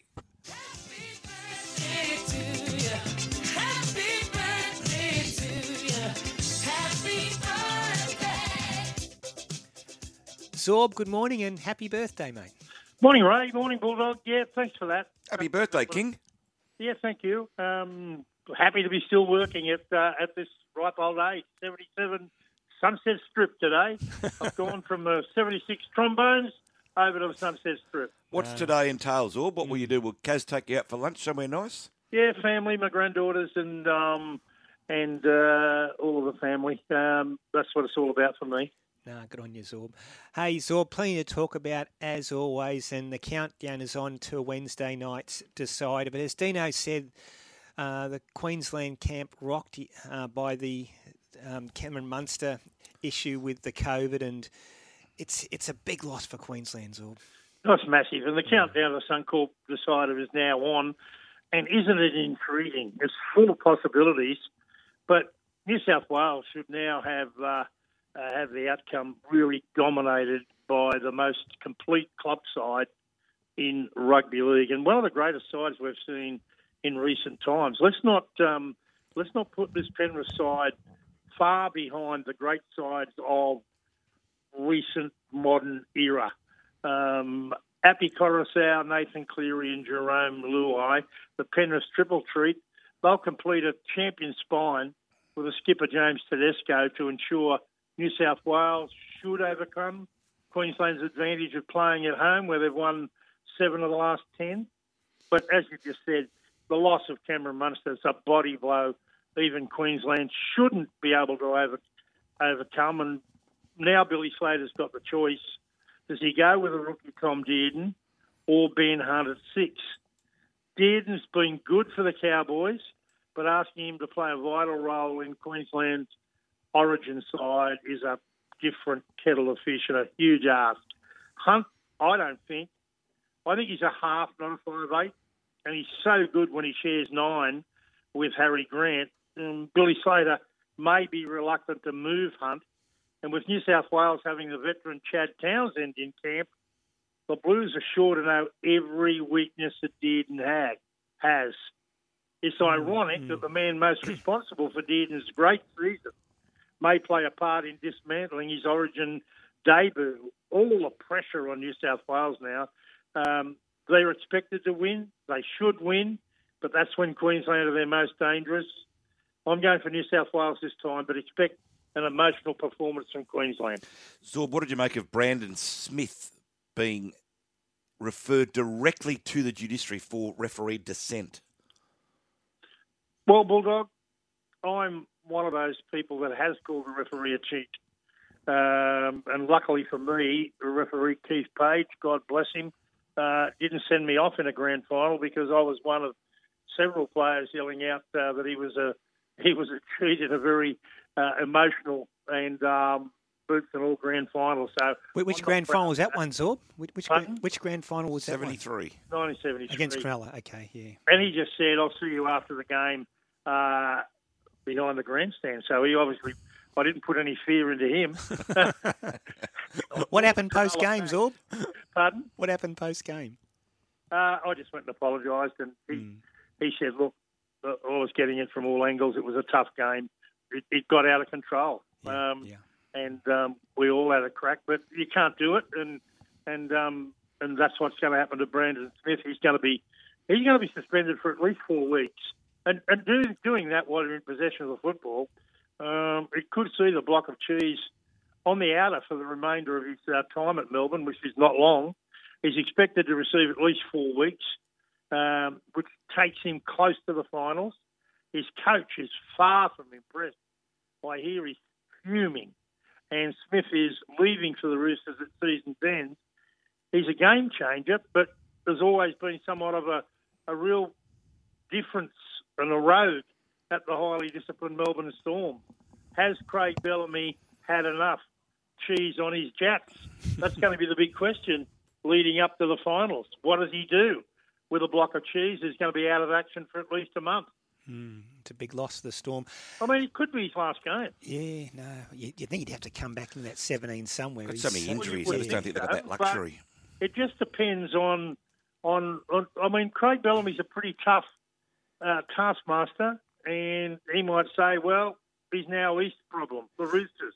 Well, did you see his post-match press conference? He said that won't happen again at the Exactly, and that's Yeah. that's led to me Hmm. saying what I've just said. No, fair enough. Um, and and it raised the question too about the Roosters. Do they think that? Well, they obviously think they can handle him, Hmm. but they may have him and a whole lot more trouble at their club next season, which is unlike them to uh, to bring players of ill discipline to their club. Yeah, exactly. Hey, Zorb, I mentioned it to Dino earlier. Latrell Mitchell's return has obviously sparked South Sydney's attack, but it's also unlocked Cody Walker. He he played his best game of the season on Friday night. Yep, fantastic from both of them. But doesn't he doesn't he walk a fine line, Latrell Mitchell? I mean, when the Blues started at the end of the game, he rushed in. Now, in recent years, you rushed into a blue like that. You also went to the sin bin. Um, we saw Klemmer get sent off, um, and that was a volatile situation. Latrell's, I mean, he's such a great player. But as we saw when he got suspended late last year, he can walk a fine line. Um, he's he, he can be quite ruthless on the football field, um, and combined with his unbelievable talent, that's a um, that's a volatile mixture. But South's got to the grand final last year without Latrell Mitchell. They'll be a danger for any side with Mitchell and Walker, as you've both said, um, being a clear and present danger for any side in the games ahead. They simply, the pair of them, toyed with the Newcastle Knights on Friday. Uh, even though Newcastle got off to a great start, uh, once once Souths got on the board. And what about that left side of theirs? Now, Richie Kent has been a um, a real journeyman in rugby league. He grabbed the easiest hat trick you've ever seen. And um, South's injured star Alex Johnson, um, he would have he would have had a picnic. Maybe scored four or five uh, to add to his marvellous tally. South will gain momentum in the run into the finals, and Walker looks calm and confident with Latrell back. But as I said, there's always a question mark about Latrell. Zorb, the West Tigers issues bubbled along last week. Adam Doueihi saying he wants to play five eight, and he'd even do that in reserve grade. Luke Brooks coming out and saying there's leaks in the camp. Jackson Hastings' form being solid. Where, where do you see the Tigers halves? Who should be there, and where would you play Doueihi and Brooks? I hate to say it, Bulldog, but Luke Brooks isn't a five eight, and I think the West Tigers should bite the bullet and let him go to another club. I, he did some good things last night in the 28 to 20 loss to Parramatta, but also he had he had many horror moments, particularly in defence and and um, and picking the right time. He, he he just wasn't on the song. As I said, he did some good things, but he simply gets the ball when Jackson Hastings doesn't want it. Brooks is all at sea in attack, playing second fiddle to Hastings. They brought Hastings to the club, obviously to be the halfback. You can't have two. Um, and after last night, I, I think it's just got to happen. And I, I reckon Tim Sheens has, has come to that conclusion probably last night at um, at Leichhardt Oval. Um, I think I think that he's got to go and give his career a chance to uh, kick start again. But it's not going to happen there. Um, Doueihi is um, is surely the better bet for five eight, and um, and I think it'll happen, and I, it might happen next week. Mm. Uh, do you know what's latest with the Tigers coaching situation? Uh, they're still going through the process. There's still a lot of names floating around. You know, every week, though, and Zorbo, get your opinion on this. Yeah, mm. every week the Sheens rumour just seems to get a little bit louder, mm. and I think privately Tim will not say this publicly that. You know, I think there is there is an interest in continuing okay. to coach. You know what? I um I look at Tim um, and I like Tim. He's a great man, and, and he's he's done wonderful things in rugby league. But I think his coaching days are gone. Um, he didn't have much success at all in the English Super League, and went from club to club and some ordinary ones over there before coming back to the NRL in his current role, which I think is a role that suits him, and he should stick to it. Uh, they need to look around now. You know, we're seeing coaches move. We've seen um, Andrew Webster um, uh, go to the Warriors as head coach. Now, I think that's a good move. Um, all the reports from Penrith are that he's an outstanding young coach on the rise. He served his apprenticeship in 2015 and 16. He was assistant at the Warriors, so he knows the club. He knows what it's like to live in Auckland. He's not afraid of that. He wants to do it. It's not a, a, a last a last saloon for him. He's a coach on the way up. I think he's a good choice. Um, he knows what he's in for at the Warriors. It's not going to be a surprise for him. He'll walk in and just put on an old suit and get on with the job. I think that's a good move. Um, first day of the dream round over in the English Super League, and St Helens have won a cracker of a game uh, against Wigan, uh, right on the bell, twenty to eighteen. Uh, they scored, and um, and it was a great game. And the strong mail around that the Gold Coast Titans are very keen on Kristian Woolf, who's at mm. St Helens to replace Justin Holbrook, who they ironically got from St Helens. Yeah. Um, so the Wolfman. He's, a, he's a coach in demand, Zorb. Writing a fair bit about him, Dino. Um, I wouldn't be surprised if he ends up at the Titans. Yeah, I think Holbrook's days appear to be numbered up there, Zorb. It's a bit of a shame because I quite like Holbrook and I think he is a good coach, but certainly they've gone backwards at well, rapid speed this year, haven't they? Mm. They've made some poor choices in in player selection. They've made some good ones, but they've made some many more poor choices and and um, and and paying um, David Fifita over a million dollars. I think is one of the poor choices. I think sending their halfback off uh, to Canberra, leaving him no choice, and putting a rookie in that's not ready is another disaster, and the coach has to wear that. Mm. And so we need to make talking of that word choice. We need to make some good choices now. I'll run a couple of odds past you, Zorb. Today's 405 game Brisbane head to head $1.67 against the Dragons at 220. Now, Wednesday night, been a long time since there's been such a disparity in an Origin game. With Munster out, Queensland are out to 335 head to head. The Blues are into $1.33. How do you see these two games, Orb? Well, um, I see the Broncos being too good for the Dragons today. Ben Hunt has been the lifeblood of um, of, of the Dragons side. He's been an inspiration to them. He's in great form. Um, without him today, and he'll be looking on there at um, at Suncorp along with the um, Maroons camp. And I think I think the Broncos will be too good for the Dragons. And I'm going for New South Wales. I think if they're ever going to win a game, uh, they'll you know they, they'll they'll do it tough. I don't think they're entitled to be the price they are, but they've got all the guns ready to go in this. And I Good to see you on board with Freddie, mate. uh, I'm on board with New South Wales. I, I think Freddie.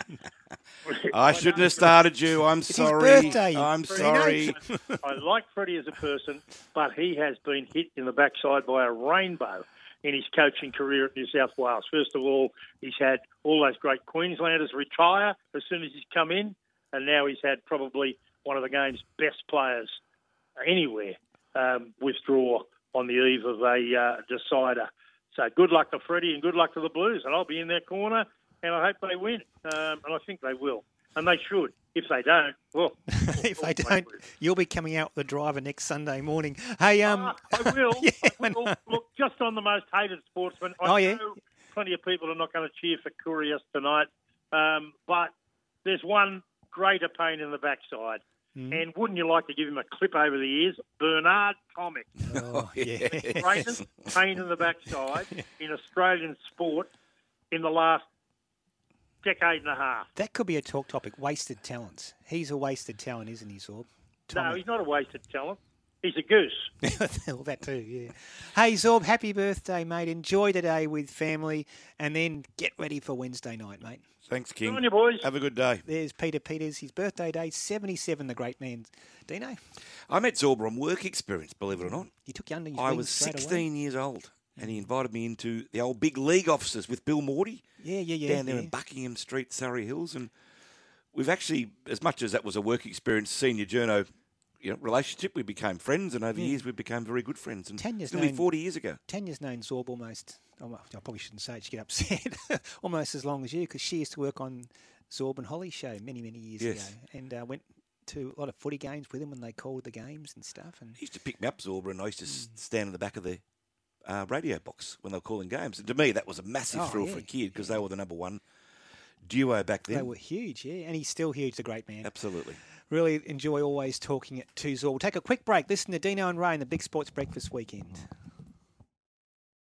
Punters Post-Mortem with Dave Stanley. The Everest and some movement possibly happening there. Ray Thomas. Looks like Lost and Running will be the next horse into the field. I understand uh, negotiations are at an advanced stage. Michael Maxworthy. Nature Strip's rising eight and, and Eduardo's rising nine. We are on the cusp, aren't we, of some of these new horses coming through. Punters Post-Mortem. Winter Edition. Monday, 9am, Racing HQ. Now this is value. Keen racing fans, you can now purchase a general admission winter season pass for all race days held at Royal Randwick and Rosehill Gardens from Saturday 28th of May until Saturday 10th of September. The best part, it's only $79. This includes entry to key group race days such as Winx Stakes Day, Chelmsford Stakes Day, and Run to the Rose Day. Race away those winter blues and book your winter season pass now at theraces.com.au. And Time to Rain, the half to Shewa Rain's going to win on debut. Time to Rain won it easily from Bivouac. Standing at Kingstar Farm, Time to Rain, a silver slipper winner with a golden slipper pedigree. Time to Rain bounces back today. Time to Rain by two and a half to Tassort. One of the top time form two year olds of his year. Defeated Yes, Yes, Yes, Cosmic Force, Tassort, and Bivouac. Wow, Time to Rain is back in a big way. Time to Rain. Inspect today. Contact Connor or Adam at kingstarfarm.com.au. Experience the thrill of racing on Tab Everest Day at Royal Randwick. The Kosciuszko, the world's richest country race, is back and gives you the chance to win a share in $1.3 million in prize money. To enter, buy a $5 Kosciuszko ticket at your local or on the Tab app. The Kosciuszko, tickets on sale now. Entry open to New South Wales residents only. Visit thekosciuszko.com.au for details. Racing New South Wales authorised under New South Wales permit number GOCSC 1051. Gamble responsibly. Call Gamblers at 1 800 858 858. And again, but there she is, a new name, a new champion. Oh, what a turnaround in this final. No dream realised for Ons Jabeur and for all those who follow her, but Yelena Rybakina. She's done it the hard way, coming from behind. On Sky Sports Radio and Radio Tab, this is the Big Sports Breakfast Weekend. And welcome back to the show with Dino and Ray. That was, now I'll get this right, Dino, I'll go on that English commentator's pronunciation. Elena Rybakina, as he pronounced it, Sounds has beaten Ons. Jabeur 3 6, 6 2, 6 2 to claim the women's final. Of course, Novak Djokovic, the number one seed, is taking on Australia's Nick Kyrgios in the men's final tonight. That inspired our talk topic, Dino, about sporting personalities that are pure box office. Whether you love them or hate them, you have to watch them. And Nick Kyrgios has certainly inspired a lot of reaction. This is Andy from Singleton. Dino, Kyrgios is a spoilt brat. An embarrassment to Australia. I can't believe I'm cheering for the flog on the other side of the net. and of course, it's Djokovic. Tough plenty of other stuff. S- SMSs there, Dino. Yeah, a bulldog and Ray. If you don't like Nick, how about everyone else's mate, Virat Kohli? What a charming fellow he is. no name on that. Uh, Rooster Bob says not a Kyrgios fan, but hope he wins because Djokovic is a bigger jerk and hated by the most fair income people. So another one here, Ray. Quite simple. Yep. Short and sweet. Kyrgios is the biggest knob of Australia. there you go. No name on that one. This is from Straub from Glen Innes. Andre the Giant. It's a talk topic.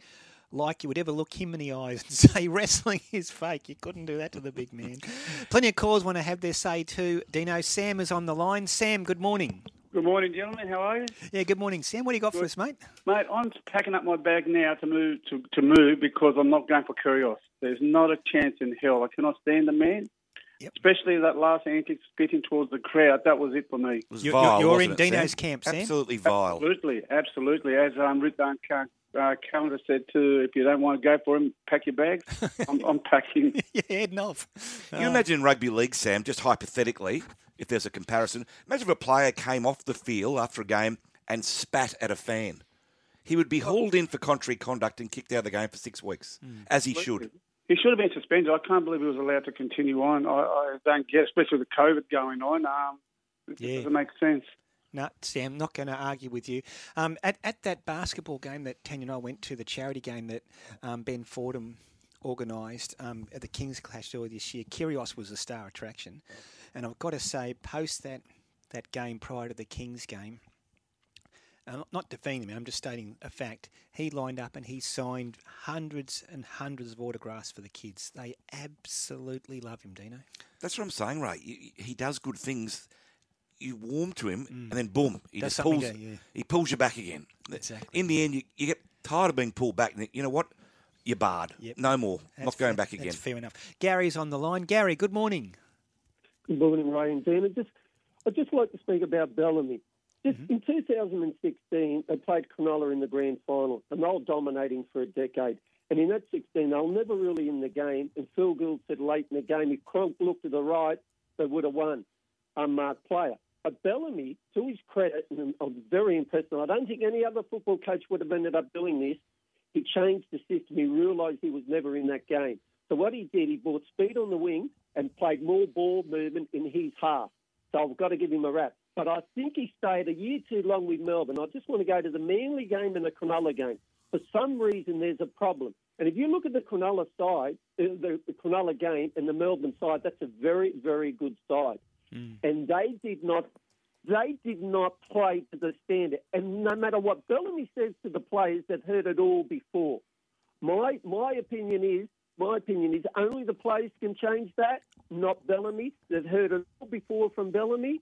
I think he, he's been there a year too long. Not- As good as he is, he's mm. been. Sometimes you just yeah you wear out your welcome, and I think he's he's been there a year too long. That's my read on Bellamy. And I'm not quite sure how they get out of it, Melbourne. I Yeah, really don't know. It's fair enough, Gary. It's a good point. They've come back to the field a bit, Dino, haven't They they? certainly have, but gee, I think Gary's a bit hard. Riding Bellamy off after two losses. He can turn this is around, a, can he? This is a bloke who's got a win percentage of nearly 70%. Wow. Absolutely extraordinary. Can he turn this around, Uh, well, if anyone can, Craig Bellamy can. He's got a lot of injuries, Ray, and a lot of players unavailable. So, look, if they get back to form and get back healthy, they can give it a rattle. There's they're no still doubt top about four, it. So that, that's where you want to be come I just worry the though, finals. if, if yeah. they're not there, Ray, does it give Penrith just an armchair ride? I, I don't know who else is going to come from the field to challenge the Panthers if it isn't the Storm. But let's not write off a, Well, a we were legendary talk- we were coach. talking about the Cowboys last week. They're a decent They're a football team. team. They're a Absolutely. decent football. Adrian on the line. Adrian, good morning. Yeah, great guys. Just two quick things before we talk about Origin. Uh, first of all, Latrell, uh, at his peak, he's the best footballer in the game. I'm not a South supporter, and I'm afraid I don't support New South Wales. I'd rather uh, Latrell on one leg is better than Stephen Crichton, so I'm glad he's not there tomorrow, even though New, on Wednesday, even though New South Wales are you know, more than likely going to win. And David Klemmer with his crazy eyes, that was pathetic. I mean, uh, Fonua-Blake cleaned up Klemmer a few years ago, and I reckon Colin Matangi would have done the same thing. Fair dinkum, that was pathetic on Klemmer's part. Just on Queensland, um, uh, Bulldog. Seriously, they've got massive problems in the centres, mate. I mean, what the, you know, like, you Valentine Holmes and Gagai are basically wingers. There are no centres in Queensland. There are none there now. There are none coming through. And next next year, it's just looks horrendous. This, if Queensland, this is their last chance. You name me the best genuine Queensland centre, Bulldog. Well, Gagai was very lucky to hold his place, Adrian, to be fair. I think he was just about on the nose. He missed, I think I read eight tackles in hmm. game two, so he was hmm. just about gone. But there's just, as you say, quite rightly, the depth in that position is uh, is zero at the moment. You know, I mean, I think um, you, you pick, you tell me, give me the, a genuine centre because they're not Holmes and they've manufactured him and Gagai. I can, all I can come up with is Tom Tom Opacic.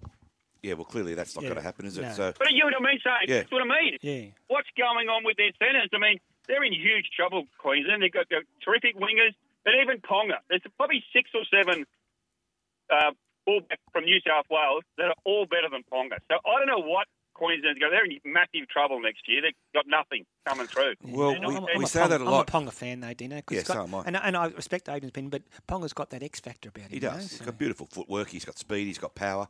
He's got it all, Ray. But look, I can't agree with Adrian. I've done it before, Ray. I've written Queensland off saying, you know, the end of the era. Bounce back. They bounce back every year. We know that.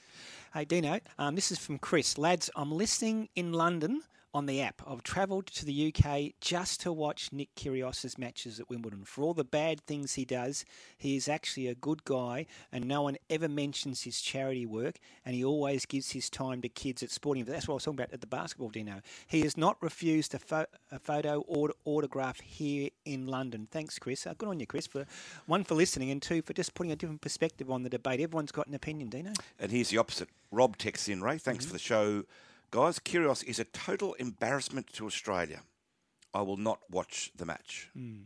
So He's- there you go. And he says his annex for former cheating. Actually, Pat Cash came out and said something very similar during the week that, that um, he's a bigger cheat than, say, a, a McEnroe was. It's all opinion. Everyone's got one. Absolutely. Listener Dino and Ray on Big Sports Breakfast weekend. But did we get a reply from Wayne? Is it 14-8? It's 14 8, Ray. Okay, 14-8 League Super Quiz. And producer Steve's given the thumbs up. So call now on 13 53 53. That's 13 53 53 to be part of the League Super Quiz.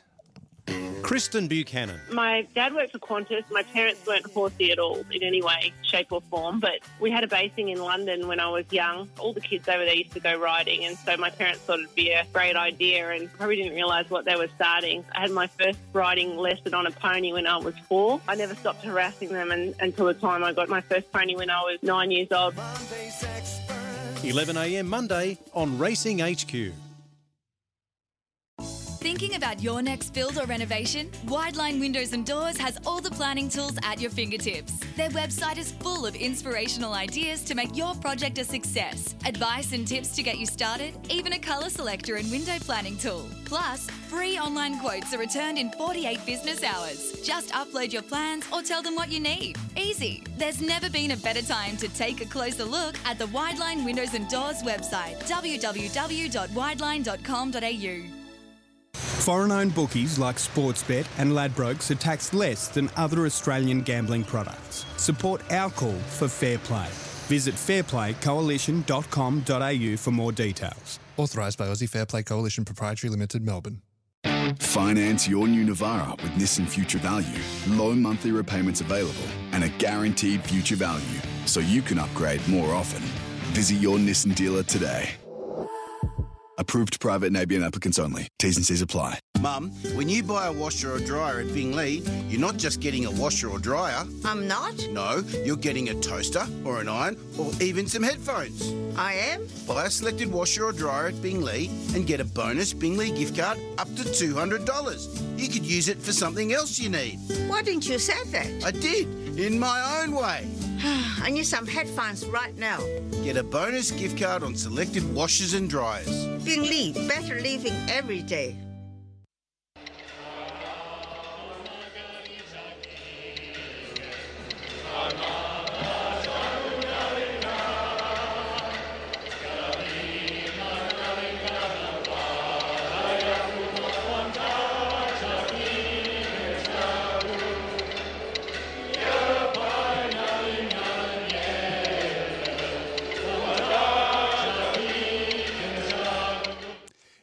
The Wallabies singing the national anthem in the, the native tongue um, up there at Suncorp last night. It was quite inspiring. Yeah, Dino. nice touch, wasn't it? Yeah, re- Beautiful. really good. Producer Steve is in studio, Dino, for the coin toss. Steve, I'll go heads, please, sir.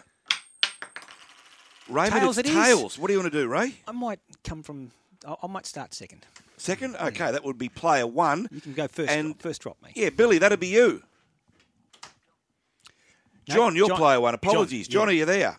Yeah, man, are you? We've, Yeah, al- I'm really we've good, already John. started off on the back foot here, John. So going to go So, down. John, you know that this quiz is mired in controversy almost weekly. So let's keep it nice and clean today. No cheating, please. you can't say that to our contestant. He's a guest on the show. If you only cheat if you have to, John. Anyway, let's get on with it. Player number one is you, John. Question number one: Who is the major sponsor of the New South Wales Blues? Jewies, I think. No, it's actually Bryden's lawyers. Oh, yeah. Bryden's are on the front of the jumper. None from one, John. That's okay. We can bounce back with question two, which is which current NRL player has scored the most state of origin tries? Is it A. Josh Addo-Carr, B. Dane Gagai, C. Tom Trbojevic? Uh, Dane Gagai. Correct. Well done. Yeah, Well I would have done. said okay. Yeah, well done, John. He's on the board. Yeah, board. no, Gagai has been a great Origin Mm. player for many years. John, question three: Where is Nathan Cleary on the ladder for most points scored in State of Origin history? Is it A fifth, B eighth, or C tenth? I want to go fifth. Fifth, correct. And he's 24 years old. And he's 24, so you'd think if he continues at this rate, he will be number one. John, well done, two from three. Yeah, uh, Billy on the line. Billy, good morning. Good morning, guys. How you feeling, Bill? We need two to tie, three to win. Pressure's on. Yeah, okay. There we go. All right, best of luck. Bill. Don't choke, Billy. Dino's always in the background, a little stirring away there, Billy. Don't listen to him. Question number one How many State of Origin matches, Bill, have been held in South Australia? Okay, one. Solid start from Billy. Here we go. Question number two. This is to tie it up, Bill. It's a multiple choice. Which New South Wales Blues player has scored the most points in State of Origin history? A. Michael O'Connor. B. Andrew Johns. C. Ryan Girdler. I'll say Gerds, Ryan Girdler. Yeah, I would have gone Gerds too. I He would have got- gone Gerds He got 32 or He something. got 32 in one game in the 2000 series. Yeah, we was- won 56 to 16. It was Michael O'Connor, Billy, and I can still remember him kicking that sideline goal at In the rain. the old SFS stadium. Remember that in the Oh, pouring I rain? can remember it as well. Great player, Michael O'Connor. Hey, Billy, we need this one. Question number three, multiple choice. Which company is not on the back of the 2022 Queensland jersey? A, is it Shell? B, McDonald's? C, The Star? Um, I'll say McDonald's. Well done. Yeah, McDonald's are actually on their shorts. We've tied up, Billy. Good on you, mate. Now we go into the tiebreaker. Billy, the question is how many points have the Newtown Jets scored in New South Wales Rugby League Grand Finals? And Billy, the answer is between 100 and 200 points. Uh, I'll say 125. Okay, stay on the line. Billy, over to you. Dino? John, we're into a tiebreaker here. Yep. And the question is how many points have the Newtown Jets scored in New South Wales Rugby League Grand Finals? And the answer is between 100 and 200. Uh, 141. Oh. Not quite. No, the answer is actually 111. Billy, you were closest, so congratulations. A $100 cash card courtesy of Tab Billy is coming out your way, so stay on the line, mate, and, and well done, Bill. Thanks, guys. Blues or, or Queensland on Wednesday night, Bill? Oh, please. Do you even have to ask? I'm, Uh, I'm, I'm, I'm a Queenslander. Oh, okay. Where, where are you from, Billy? Um, Toowoomba. Oh, nice part of the world, Should hand back your prize then. No, you can't say that. We've got plenty of listeners in Queensland. Don't listen to Dino, Billy. Hey, Good stay on on, you, the, Billy. stay on the line and congratulations again. Thanks, guys. There you go, Dino, 15-8. Skipped Got a away. text here from Jimmy Spiropoulos, a mate of mine, Ray. Good morning, both. Congratulations on your continued ratings rise. I hope Ray Hadley calls in this morning to say he's pleased for your upward trajectory. Jimmy, good point. Ray, if you're listening, call in. I think Ray's on holidays, isn't think he? he might be. Yeah, he might be up on, up on the Gold Coast. Oh, he he'd be somewhere holidays. exotic. Yeah, what do you do anyway? Spending those Hey, no, bags of gold that he earns every Fair week. enough. Good luck to him. Coming up next, we need to get today's life lesson from Jared Daffy. And now, Jared Daffy's Life Lesson. Hey, Jared, good morning. And what is today's life lesson? Good morning, lads. Well, I've often wondered about this. If a boy named after his father is Junior, what do you call a girl named after her mother? Hmm. Junior. Well, I've never heard that. Yeah, Well, it's not gender based, that word, is it? that's a good point. I don't But you're know. right, I haven't heard it before. Yeah, I've never. No. Has it ever been No, one, it's Jared? a I've never heard of one. Yeah, Very It's good, Jared. You like to get our brains moving in here, don't you? got us thinking. Just um, just on the quiz, uh, Mm. this is sort of getting embarrassing now, isn't it? Fif- I- 15 You didn't say that last year when I was ahead by the same amount. I don't remember what happened Uh, last year, but uh, Convenient. You, you know they changed the rules of um, of snooker when Walter Lindrum dominated. I think we're getting to that stage, Ray. you think? I mean, I, I'll panic under pressure. I'll, I'll go to pieces in the next couple of months. We're on probably. air till mid December. it's only early He'll July. keep chipping away, Jared, and he'll keep he'll keep gnawing and I'll, away. if I have to, you know what Nah, I'll do. you know what I'll do, Jared, if I have to. Yeah, have you'll to. cheat. Absolutely. Yeah. It'll be so funny. hey, Jared Munster out. That's really has opened up this state of origin betting. It's been a long time since the two teams have been so far apart. Well, particularly in a decider, Mm. uh, they were 225. This is Queensland I'm talking about, around about this time last week, 220 or 225. Well, all of a sudden now they find themselves at $3.35. New South Wales $1.33. And even that line, now we did put it up 8.5 yesterday when the Munster news was out, or, or Friday night, whenever it was. And it's now 9.5. So it's it's inconceivable that it can get to double figures, but it is heading in that direction. And Queensland pretty much friendless now. NRL, Jared? Uh, today's match is quite fascinating. Obviously, Brisbane have, have got a lot of outs, um, and again, when the markets went up last Sunday night, they were $1.50. They're out to $1.67 now. Uh, St George Illawarra two dollars twenty and a line of two and a half points there. But at this stage, uh, a lot more interest in the Dragons than what there has been for Queens uh, for Brisbane. So we'll see what happens with that later in the day. We've got next week's matches up. Uh, an interesting one to kick proceedings off on Friday night. Cowboys $1.52, Cronulla at $2.55. Yeah, good game. Yeah, yeah, and um, uh, well, speaking of the Gold Coast, they're in the headlines for all of the wrong reasons at the moment, and they take on the Broncos Saturday night at Metricon, not Metricon, um, Cbus Stadium, and the Gold Coast are big outsiders there at three dollars, and the Broncos a dollar forty. So we've got all of those matches up for next week. I just tuned into Facebook, and there's a bloke that looks just like you who claims he was at Twin Towns last night watching Human Nature. Yes, this is I'm correct. I'm a human nature fan. I'll tell you what, Okay. for those who haven't seen them, they were very, very good. Right. Hey, Did you But go and was- dance or not? Please. I've got Hey. a bung knee. Actually, it was my bride's birthday, so uh, wonderful treat for her. I took oh, her down happy there. birthday, Mrs. Daffy. Yeah. Hmm. We, we saw Human Nature 10 and I in Las Vegas, Jared. They were fantastic. I always had a, a, an aim to go there when I turned 60, which is five years ago, uh, but I never made it. But uh, I know plenty of people who saw them over there, and it was quite interesting watching their show last night. And they went through their whole story. Uh, they were on the strip there in Yeah. Vegas for 13 years. Yeah, they, they've quit now, haven't they? Is that right? Or Yeah, they have. Yeah, they've, they've been back here for well for 12 months. you I had think. to book ahead because you could never get a seat in the thing. They were all No. booked out. No, but, but a terrific story. I hope Linda had a lovely day, Jared. AFL betting markets and flag betting. Well, we've got Brisbane Essendon today. Brisbane $1.32, Essendon 340, a line of 21 and a half points. And once again, Brisbane have got several key outs, and there's been good money for Essendon. $5 they were at one stage and 33 uh, Hawthorn 158, Adelaide 240, that line eight and to finish off the round, we've got West Coast at 320, Carlton $1.36 and 18 and a half points. And just on the Titans, the the Gold Coast Suns massive win last night, coming from behind. They've signed Stuart Dew for the for the uh, for the next two years, and got asked the question this week: What's it meant on the Gold Coast? So you just drive around and you see little kids out and about now this year on uh, uh, on the streets, etc. In Gold Coast Suns jerseys, kicking footballs and that. So they're making some pretty serious inroads into rugby league here, the Suns, It's to win the premiership. Yeah. Yeah, yeah.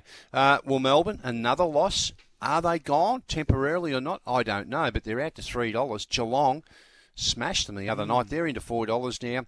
Brisbane at eight, Fremantle nine, Richmond and Carlton thirteen. The Swans there at seventeen, and Collingwood. Well, they used all of their get out of jail cards uh, free yesterday. They're at twenty one dollars. Yeah, no, they just got out of jail. They did win, and uh, that was a great win by the Suns over the Tigers. Hey, um, Jared, I don't know which side of the fence you're on with this debate. Nick Kyrgios tonight taking on Djokovic at Wimbledon, but at least we'll ask you what the odds are. And also the cricket. This is an interesting test. I reckon I told Dino this morning I thought Australia were maybe 50 runs shy in the first innings. I think you're right. It's it's going to be an interesting three days coming up Mm. because all three options well and truly in the mix now. Sri Lanka at three twenty. Uh, we have a draw there at two dollars ninety, and Australia at two dollars thirty. So that's changed a lot uh, since this time yesterday. So that gets underway at two thirty today. Djokovic, oh, oh, Who, I you cheer, who you cheering for? no, I'm a Kyrgios man There you go, tonight. yeah. yeah, and, and I think I think the public have sort of warmed to him, and it's probably on the back of? Tsitsipas doing doing him a favour. You should read our text line. oh yeah, no, I can, only imagine. anyway, he's four dollars tonight. Djokovic is $1.25. There's one tab customer uh, that bet in March $500 at $51. So he's on Djokovic, uh, Kyrgios to win 25000 So he's got a bit of wiggle room there. The sets betting. Djokovic is the favourite to win in straight. Uh, three set, uh, three sets to love. That's two dollars forty. Three one is three sixty. Three two at five dollars. Kyrgios to win in straight is the twelve dollar outsider. Three one at eight fifty and three two at seven fifty. you interesting. wouldn't know what's going to happen tonight. It could be anything. If he's on, Kyrgios, as we know, can, can beat win. anybody in the world. Yeah, but The other playing- thing too is Djokovic at various stages of this tournament has struggled. Yeah, You know, it was it- down two it- sets to love there a couple of rounds ago. Yeah, so- against uh, the uh, the Mm. Italian, I think it is Sinner. Yeah, it. Uh, so he's he he can be beaten. Mm. Uh, it just depends which Nick Kyrgios walks out onto the court. Hundred percent. And just finally, Jared, the countdown to Birmingham and the Commonwealth Games is on. We're not far away, are we, Ray? Now we've got a lot of markets open. Um, a couple of middle markets will. Well, as you would expect, Australia $1.25 to win most gold there, but uh, we've got the uh, the rugby sevens, men's and women's, the netball up, uh, squash, men's and women's gold, and also the women's cricket. I know the women's cricket, the Aussies are $1.70 there in the sevens. Uh, we're $5 pops, Fiji. Uh, the men's, sorry, men's uh, Fiji favourites at 250 and New Zealand at 350. And looking forward to the to the women's. I know a couple of the young ladies in the Australian side there, and their second picks to win gold. New Zealand favourites at 150, Australia 275, Fiji at six dollars. So there's a handful of uh, Commonwealth Games markets open, Ray, and obviously a lot more to come in the next two weeks before we get things underway. In regards to your life lesson, Jared, no name on this text message, which is a shame because it's a good one. Oh, that's always a worry when there's no name. Morning, boys. Wouldn't the answer to the life lesson be like Queen Elizabeth II? Very good point. Ah. So maybe there are Yeah. Or ladies Jane Smith out the second or the something. second, yeah. correct. But but Queen Elizabeth II, that's the only time outside of America that you hear seconds and thirds used. Correct. Correct. That's Yeah. true. That's sort of an American thing. So you got us thinking again, Jared. Yeah, that's the plan. hey, Jared. We'll, uh, we'll do it all again next week. We eh? certainly will. Hopefully. Mate, enjoy today's game. Go the Blue Boys and, and Outstanding. human nature. nature. Human nature. Little fade out for Jared. We, we saw them in Vegas. They were really good, Dino. They had the, the crowd up and this dancing and bobbing away. Just Huge before we get to Mossy, Mhm. are you ready, Ray? Yes. You're sitting down. Just on the quiz tiebreaker question, how many points have Newtown Jets scored in grand finals?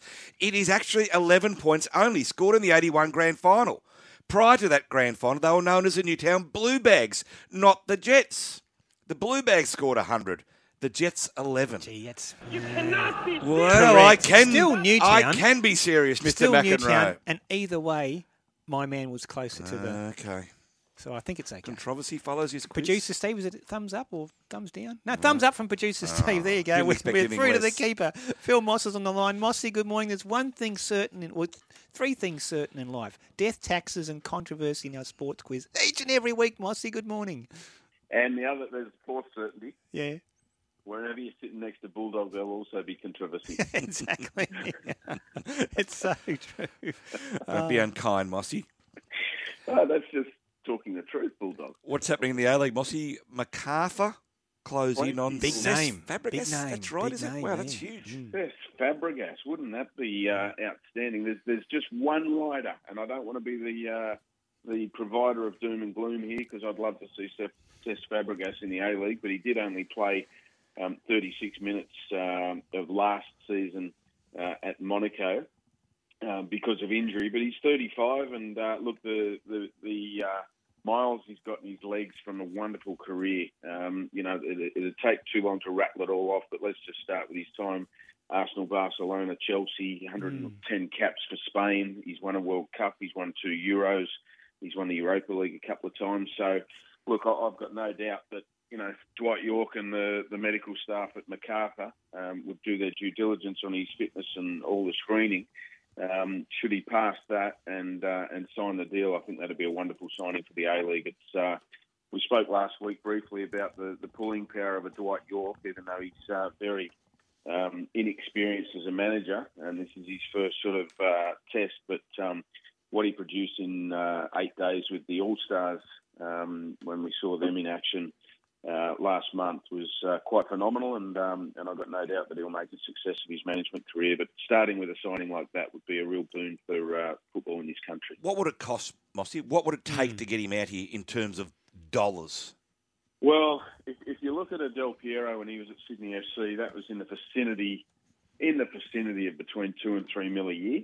Um, you know, with, with the add-ons and the the the, um, the endorsements and, and things like that, away from just you know running onto the park every weekend. So yeah, there, there's a lot of money, but um, the APL have got uh, a good war chest, and they've uh, they've committed to uh, spending a part of that on uh, marquee signings. So there'll be uh, there'll be help from from the central body as well that runs the A League. So uh, yeah, watch this space, but. Uh, it's exciting times because he's not the only one that uh, they're talking about. Obviously, Brisbane Roar have already got Charlie Austin. He arrived in the country uh, the week just gone by. He um, will be best known for uh, his time at uh, Queens Park Rangers and, and Southampton in the Premier League.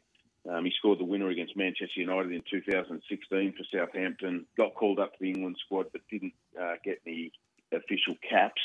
Um, but he's certainly a character who will. Um, He'll, he'll probably hit the social pages not uh, as well as the uh, the football pages for the right reasons, Yeah. but um, you know he's certainly a character as well. Now, great news to get those sort of marquee signings, hopefully, to the A League. Before we talk about the Socceroos, Mossy, plenty of news coming up for Friday night showdown between Melbourne Victory and Manchester United at the MCG. What sort of crowd will they get, Mossy? Well, you'd like to think based on last time when it was Liverpool Melbourne victory, it was uh, gee, I think there's 90, 95,000 there. That was Um, close to a sellout, singing, wasn't it? uh, our Liverpool anthem, Ray, which was uh, a Mm. spine-tingling uh, experience, uh, even in the lounge room at home with the TV turned up full ball. But um, yeah, this uh, look, I, I, I don't see any reason. Manchester United, Liverpool. I mean, I know United haven't uh, haven't been great in recent years, but they've, they've still got a worldwide following that. Uh, that is quite remarkable. So I would imagine the MCG will be packed out. There's big news ahead of that from a Melbourne Victory perspective because they are uh, in advanced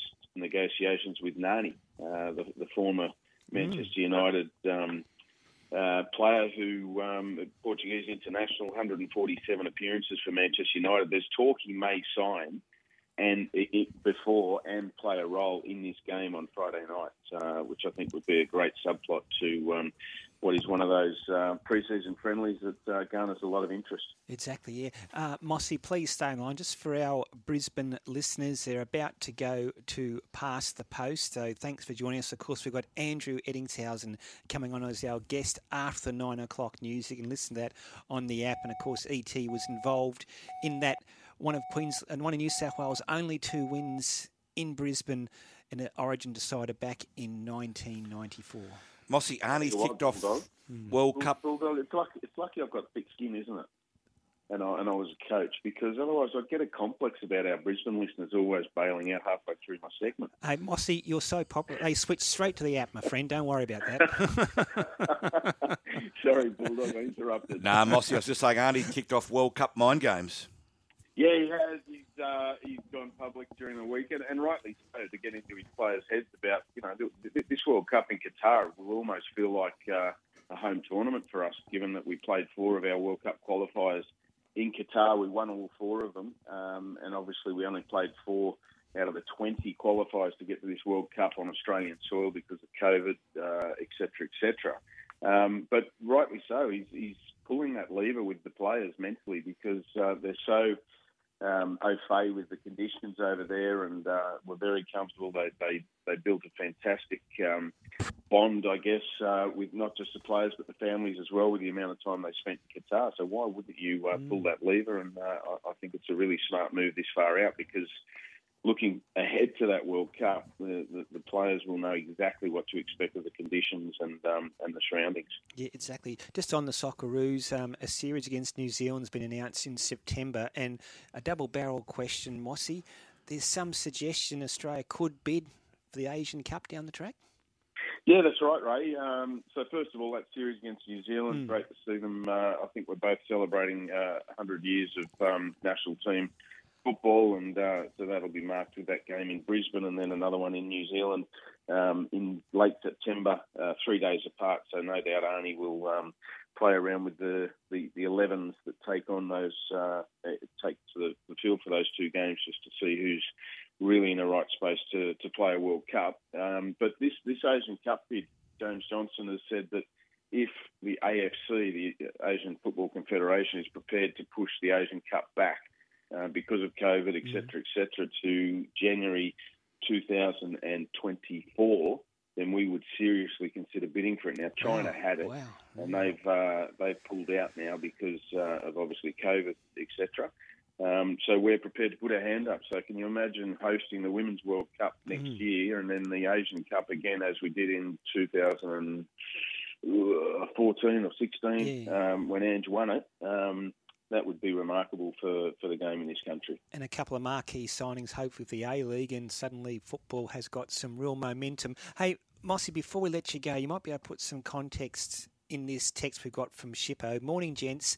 I'd just like to give a word of well done to my old soccer club, the West Wallsend Bluebells, who finally got to celebrate their 130th anniversary last Friday, albeit a year late due to COVID. Uh, they are one of Northern Football's foundation clubs, and Mossy, they hold the record in Australia for producing the most Socceroos. Yeah, no, no surprise there, and congratulations to everyone at West Wallsend. That uh, that's a rich, rich nursery uh, of football players and coaches and administrators through the years, and uh, you know comes from the, the Newcastle region, and um, we all know what Newcastle's done for football over the years. So uh, yeah, congratulations to everyone involved with that club. Fantastic. Hey, Mossy, as always, really appreciate your thoughts on a Sunday morning. Plenty to talk about about the world of football next Sunday. Look forward to, to chatting then, Mossy. Good on you guys. Thanks. Mossy. There's Phil Moss talking the world of football. Here's the news.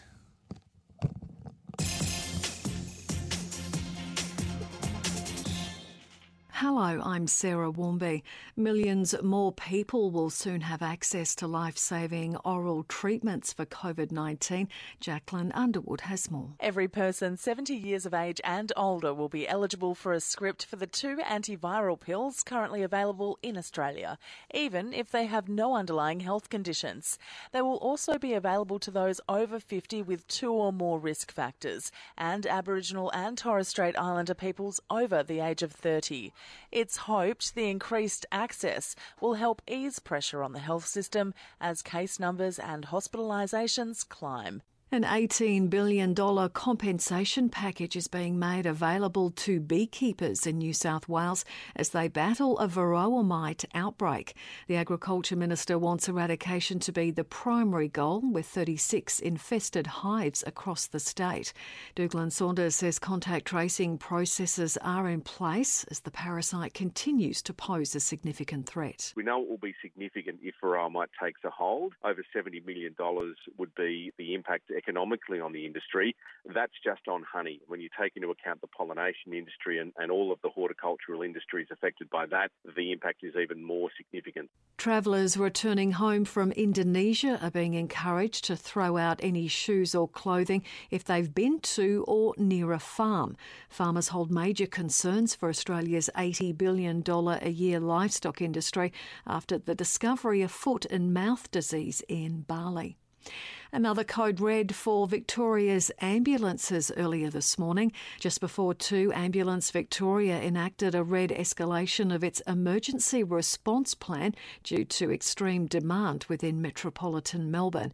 Ambulance Victoria spokesperson Lindsay McKay. This is the seventh red escalation we've had this year. Um, we do obviously have the escalation procedures to manage it, and we know that the health system as a whole across Australia is impacted by the ongoing effects of COVID. And I don't want to say it's the new normal because we don't want this to be normalised because it isn't normal. It's just what we're having to manage in the moment in time due to the current environment. A lawsuit between the owners of Dreamworld and the engineers who certified the Thunder River Rapids ride has been dropped.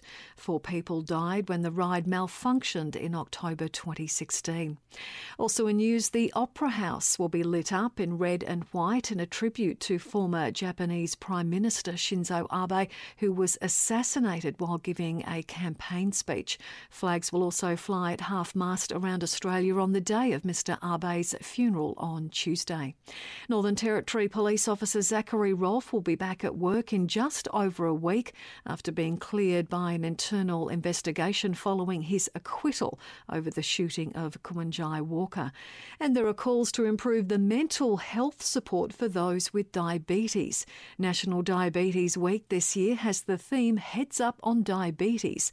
Diabetic Ashley Davidson has lived with chronic conditions for the past five years and says more needs to be done. Definitely impacts your mental health greatly. It's this inescapable thing that's always there and you can never fully switch off from it, uh, even if you get, you know, burnout. It's hundreds of decisions every day. This is Air News.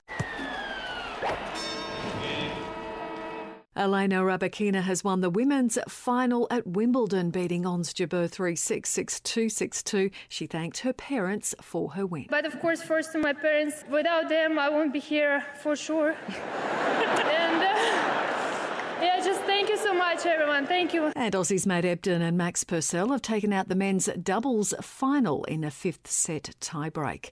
In the AFL, Port Adelaide has thumped GWS by 55 points. Fremantle stunned St Kilda with a 111 to 70 win. Collingwood have taken the win against North Melbourne 88 to 81, and the Suns have beaten the Tigers in a close contest 94 to 92. One game in the NRL, the Eels beat the Tigers 28 points to 20. Shane Van Gisbergen has overhauled Will Davison in a gripping Townsville 500 opener in the V8 Supercars. Leonie Kay reports. Van Gisbergen made up 17 seconds on Davison in the later stages of the race. It was Van Gisbergen's ninth win in Townsville, 10th of the season and 64th of his career. Cam Waters came in third. With Anton De Pasquale sixth, Van Gisbergen opened up his series lead to 262 points. Race. Cars will return for race 2 today at 2:45 this afternoon. And the Wallabies have gone down to England 25 to 17 in the rugby. Australian Independent Radio News. Now, this is value. Keen racing fans, you can now purchase a general admission winter season pass for all race days held at Royal Randwick and Rosehill Gardens from Saturday 28th of May until Saturday 10th of September. The best part, it's only $79. This includes entry to key group race days such as Winx Stakes Day, Chelmsford Stakes Day, and Run to the Rose Day. Race away those winter blues and book your winter season pass now at theraces.com.au. Always thought owning a racehorse was too expensive? It doesn't have to be. Patriot Bloodstock offers racehorse shares for syndication at an affordable entry level price point with fixed price training fees. Our horses are country trained, and whether your horse wins at Wagga or Randwick, the thrill is the same. We've had great success sourcing quality horses that won't send you broke, and we love first time owners. Check out what's available at www.patriotbloodstock.com.au. Patriot Bloodstock, an authorised representative of Stable Connect. AF licence number 33696. On Sky Sports Radio, the traffic report. Amart's mid-year clear out is on now. Save on a range of stylish pieces with up to 40% off lounges, 30% off dining, and 50% off bedroom. Hurry, offers end July 12. In Royal National Park, flooding on Audley Weir between Audley Road and Sir Bertram Stevens Drive as the road closed heading in both directions. Windsor, flooding as Windsor Road closed going both ways between Pitttown Road and Macquarie Street. In Cammeray, traffic lights are flashing yellow on Miller Street at Palmer Street. Make sure you take care there. Amazon Prime Day is coming and you can get the epic deals you've been dreaming of. Amazon Prime Day, July 12 and 13, included with your Prime membership, $6.99 per month. I'm Thomas Reeve, number one in racing on Sky Sports Radio. On the Big Sports Breakfast, interstate weather. And we'll start with Sydney. Pouring rain at the moment, unfortunately. Heading for a top of just 17 degrees, plenty of showers about. Melbourne, partly cloudy and 15. In Brisbane, mostly sunny and 20 degrees. Over in Perth, the showers are easing today, a top of 18. Adelaide, mostly sunny, 15 degrees. Cool day for Hobart, partly cloudy and 13. Up in Darwin, sunny and 29. And in the nation's capital, Canberra, cloudy and 13. Katoa, he's going to tow it through. Ramian chasing. Ramian wins the race. Oh, they are on fire. Sharky and a celebration to suit the occasion. Game, set, match. Captain Brissell. An Australian and an Australian again. Wimbledon men's doubles champions. Oh, intercept! Cody rushing away upfield. Dom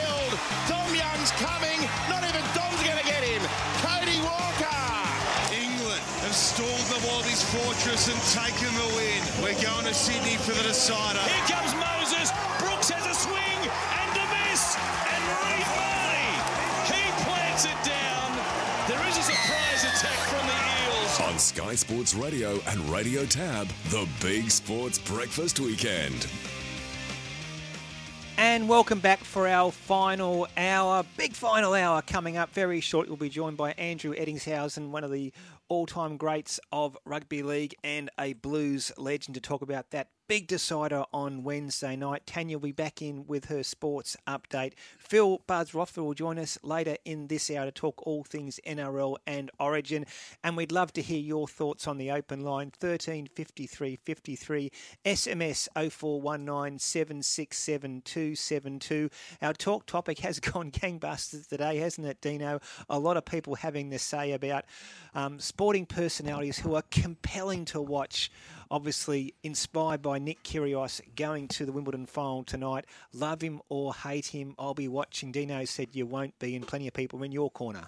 Yeah, Chunky Tuna texts in after Jared said that uh, the country's warming to him. Chunky Tuna says, I can't wait to see that tool Kyrgios get smashed by the Joker. No, Jared, we're not warming to him. So I think it's more against than for Ray, but you know, it's around you're the right. 50-50 mark. Yeah, I think you're right.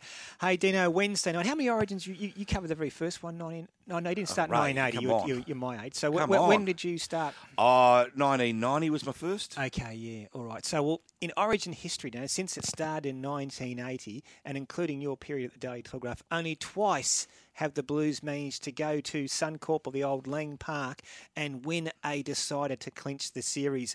Once was in 2005 when you mentioned earlier Andrew Johns inspired New South Wales to victory. The other time was way back in 1994, which gives you some perspective about Wednesday night's clash. But the Blues did win that night, the third game at the old Lang Park. Just scrolling down on my text, 27 12 to clinch the series. They actually lost in Sydney in game one. They won at the MCG, the Blues, before a massive crowd of 87,000 in game two, and then went to Brisbane to clinch the series 27 12. It's only been only happened twice previously. Our next guest was part of that 1994 team which won the State of Origin series in Brisbane. Andrew Ettingshausen's on the line. Andrew, good morning. G'day, guys. How you doing? Thanks so much for joining us. And we really wanted to get some perspective from someone who's been there and done that, Andrew. And, and you did in 1994, but you had to come from a long way behind because in that Sydney game way back at the start, the Blues led 12 4 game was virtually over. Five minutes to go. I think people were starting to leave the ground. But then came that Queensland fight back, including the Mark Coyne miracle try. So, how did you regroup and start to st- and stay in the series going to Melbourne firstly? Yeah, well, it was um, you know you, you just had to look around the dressing room at all the all the players, and we actually had an incredible team that year, and so it was a bit of a shock actually losing that game right mm. on the bell. Uh, I think over my course of my, my games, I lost two on the bell and one two on the bell, so it sort of evens yeah. out. But they're always very tough affairs, and uh, yeah, to lose that first one, we just had the game in the bag. Five minutes to go, it was virtually, you know, we were in sort of cruise mode. Unfortunately, I think that's uh, that's what got the Queenslands going, and um, you know they uh, were able to pull off a try. That Mark Coyne just mm. somehow got over in the corner. It went right across one side, right across the other legendary try for the Maroons, but uh, you know we were able to regroup pretty pretty strongly coming back into a, a, a tough one because it was a Melbourne game and you got to go down to Victoria, huge crowd. It was uh, yeah, I guess it was uh, in that situation everybody just um, you know played out of their skin to make sure that there was no way to the Maroons were going to beat this team. Mm. Well, Dino, just quickly, in that first game, Queensland did win 16 12 down to the MCG and before over 87,000 people. The Blues 14 0 against Queensland. You were there in 1994 watching ET and the others try and win that Origin decider. Yeah, it was certainly a big night for the Blues. ET, just take us inside uh, mm. the dressing room before the game what are you thinking? What are you feeling? You know that you've just got to the ground and they're ready to you know, roar and scream at you and, and, and bag you, and then you know you're going to run out to a similar torrent of abuse. Do you embrace it? Do you love it? Does it frighten you? Take us inside the mm. dressing room if you would. Yeah, well, I guess each player um, prepares differently for games, but uh, you know, I can always recall going on the bus and you know, sort of, you know, you're in such a mindset that um, you say whatever happens today, if you die today, just, that that doesn't matter. You know, this is the most important thing that you'll ever you'll ever do. So that was that's your sort of mindset. So you're almost running through brick walls before you even get off the bus, and then nothing changes. And the and the fact that you you know you're in such a, a an elite um, group of players. Uh, you know, you just look around and you've got uh, you know in the backs Ricky Stewart, Laurie Daley was there, Brad Fittler. Um, Brash was playing unreal footy mm. at fullback. Uh, Roddy Wishart was on the wing.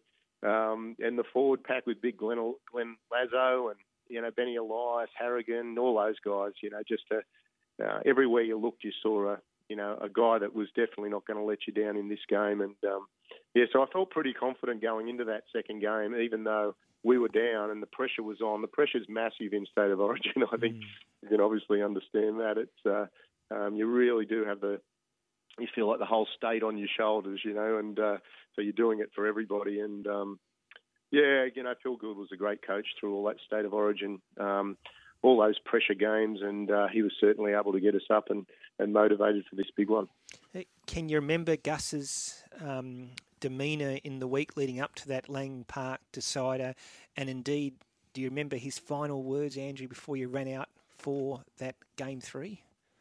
Yeah, well, I guess everything um, around State of Origin is is uh, is about emotion, and um, it's trying to rise, you know, raise these players up above the norm and, and be able to pull out performances that are that are sort of unbelievable at times. And um, you know, he was the best in the business at that. Phil Gould. He was able to sit the boys down and uh, you know get everybody focused.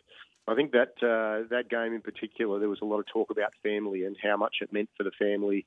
Um, you know, your family was there, you know, taking you to all the games as a young kid, and and uh, you know how all your you know your brothers and sisters were virtually, um, you know, pushed aside for you to go through and uh, and, and make it. So, um, you know, there's a, there was a lot of that uh, family emotion build up before the game, and and obviously, um, you know, we thought we had a very strong team and shouldn't have lost that first game. So we were out to out for redemption ourselves.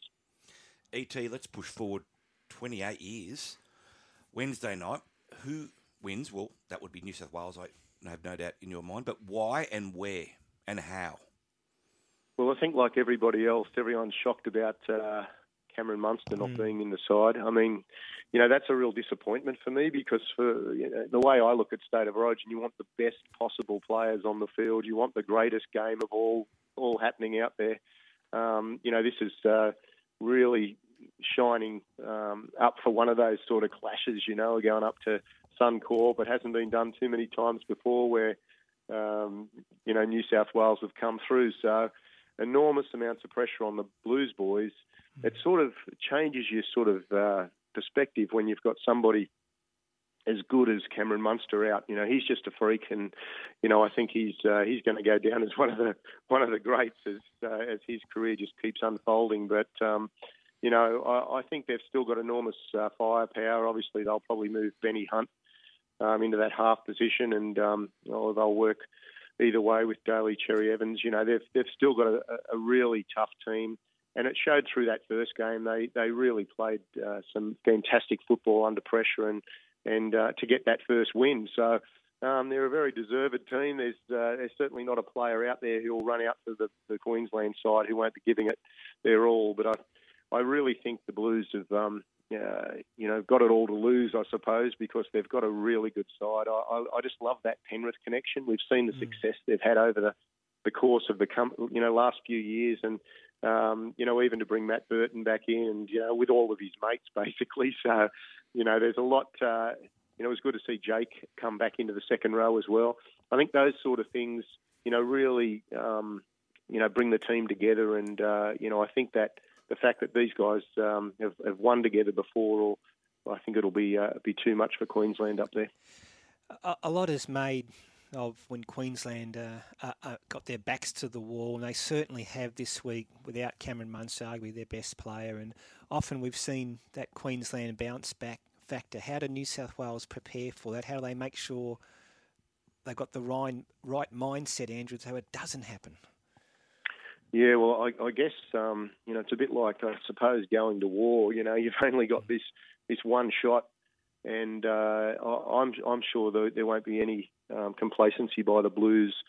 Um, you know, it's just such an important game for them, and even beyond the state of origin. I mean, we often look at the state of origin as the you know as the greatest game, but um, you know these guys got a World Cup at the end of the year, and so basically this game will decide whether you're going to be in the in the Australian team or you're not going to be in that Australian squad. You know, so um, there's a hell of a lot on the line for all of these players, and I I, I just don't think that um, yeah the Blues will let it slip for a moment, and um, just the intensity of this game. You know, I'm so excited. I'm coming up for the game yeah, looking forward to watching it up there and uh, just you know sucking in all that atmosphere because the the Maroons are, are definitely the, the, underdog kings and uh, mm. yeah, anything can happen. But I, would put my money on the Blues. Et, you mentioned the World Cup. I'd really like to get your thoughts on the players playing for New South Wales and Queensland who want to play for their country of heritage in the World Cup, uh, Tonga, Samoa, etc. Personally, I think it's wonderful, and I think that they want to play for their Pacific nations, they should be entitled to do that. What, are your thoughts? Or, or, or, is Origin still deemed to be a trial match, so to speak, for an Australian jumper? Yeah, well, I think it is still a trial match for the Australian jumper, but I, I, I really am enjoying the fact that these other nations are coming coming through and uh, and being competitive. And you know, obviously, our game these days we've got. Uh, you know, loads of uh, Polynesians, I guess, uh, coming into the game, big, strong, athletes, and uh, you know they're there's uh, not one team without um, you know half a dozen of these uh, powerful players, uh, you know, running out, and they've just improved and changed over those years, and they've been coached extremely well, and now, you know, it's just expected that these um, these teams like the the Samoans and the Tongans, um, you know, Fiji even, and uh, you know, we've got Papua New Guinea have always been um, huge um, into their into their rugby league. But I, I think it is great that they can actually go out and, and represent their their countries. I think that's a, a really important thing. I think it's an important thing for their families as well. And um, you know, but I, I think they should not be you know ever not be allowed to play state of origin because um, you know obviously they've uh, they've spent a hell of a lot of time in Oz, and uh, yeah, I, I think this. Uh, this game's going to be, a, um, you know, reach out for a lot of other players who are, you know, have got the chance to represent their countries as well. So, you know, it's not just a state of origin; it's a uh, it's sort of an international build-up. So mm. it's um, you know it's going to be a fabulous match. No, well said. Hey Andrew, um, uh, you said you're going up for the game. What's your involvement in rugby league these days? I'm doing a little bit of stuff with the Cronulla Sharks. Um, I was up there for their uh, Coffs Harbour um, match, and I, I sort of spent um, a few days up there. We actually took a bunch of guys, a bunch of the uh, um, uh, the uh, supporters out fishing, which was fantastic. So uh, you could come out and have a fishing day with ET on the Friday, which was cool. A, a, lot of our sponsors uh, turned up for that one, which and it was a nice day, thank God. So we were able to get out there and catch a few fish and have a bit of fun. Um, but the boys, uh, you know, it was great to be able to spend time. We are in the same hotel. Um, I watched uh, the Friday night footy um, with Fitzy in his room, which mm-hmm. was great just to, you know, have a good chat with him about the footy and the team. Um, and the players are also accommodating. They spent that whole week up there. They were, you know, out to schools and um, putting coaching clinics on, and you know, they're really uh, coming part of that community up there. And I, you know, there were a lot of Sharkies, um, blue, black, and white jumpers, yeah. uh, and fans there at that game. I think probably 95% were all Sharks and I reckon there'll be a hell of a lot of new Shark supporters there. So I'm sort of involved in uh, uh, this uh, state of origin one for me is going up with about 40 odd um, sponsors of the Sharks. So I'll go up there and you know talk a talk a few uh, tales about the the old state of origin days yeah. and what we can expect tonight. And um, yeah, really, really looking forward to you know having that role and just being a part of uh, the Sharks and and hopefully. Uh, um, you know, being able to have a lot more of the older guys come back to the Sharks and, and get that great um, great culture happening at the club. So, yeah, I'm really happy with the way Fitzy's uh, doing, you know, and the, and the way the board's all working at the Sharkies. So, um, yeah, it's exciting days. I think over the coming years they'll be a they'll be a real force. Et, clearly you are a legend with your fishing on TV. Tell us what you're up to then in terms of TV show's shows. gone forever. Show's gone World forever. record. What about this? World just- record. My yeah. footy career. Ta- well, Tanya has just the footy, you know. uh, This is I'm in this series, just finished series 23. So Wow. Three years of this fishing. Et Um, Tanya's I'm just looking- googled this. You know you've gone longer than Bert Newton's Good Morning Australia, High Five, and Young Talent Time. It's Oh truth. my god! yeah. Any Logies, Andrew? I still love it too, which is good. So um, There you go. you know, the good thing is it's sort of a uh, being able to play footy and go into the fishing uh, realm. Is, uh, it's been been pretty good. I've, I've got no complaints at all, and still enjoying it. Hopefully, uh, you know, we'll be um, out filming uh, season 24 in the next uh, in the next month or so. So looking forward to that one. Fantastic. couple of Logies on his way as well, Dan.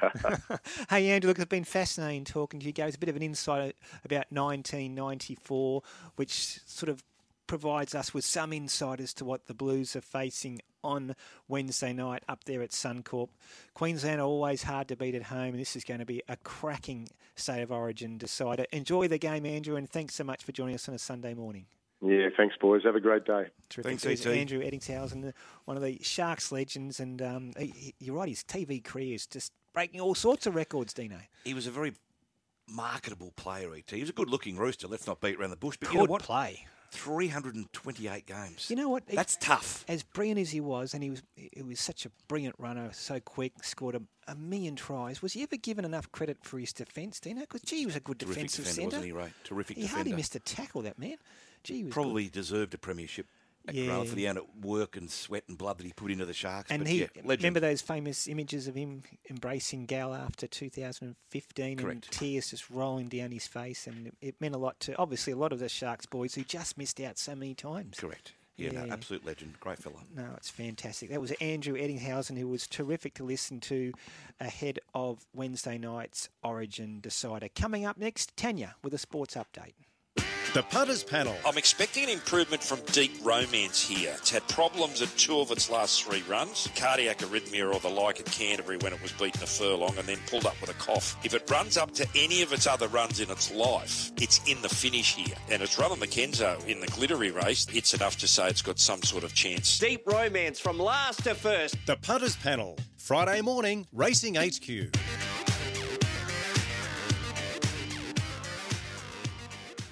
Experience the thrill of racing on Tab Everest Day at Royal Randwick. The Kosciuszko, the world's richest country race, is back and gives you the chance to win a share in $1.3 million in prize money. To enter, buy a $5 Kosciuszko ticket at your local or on the Tab app.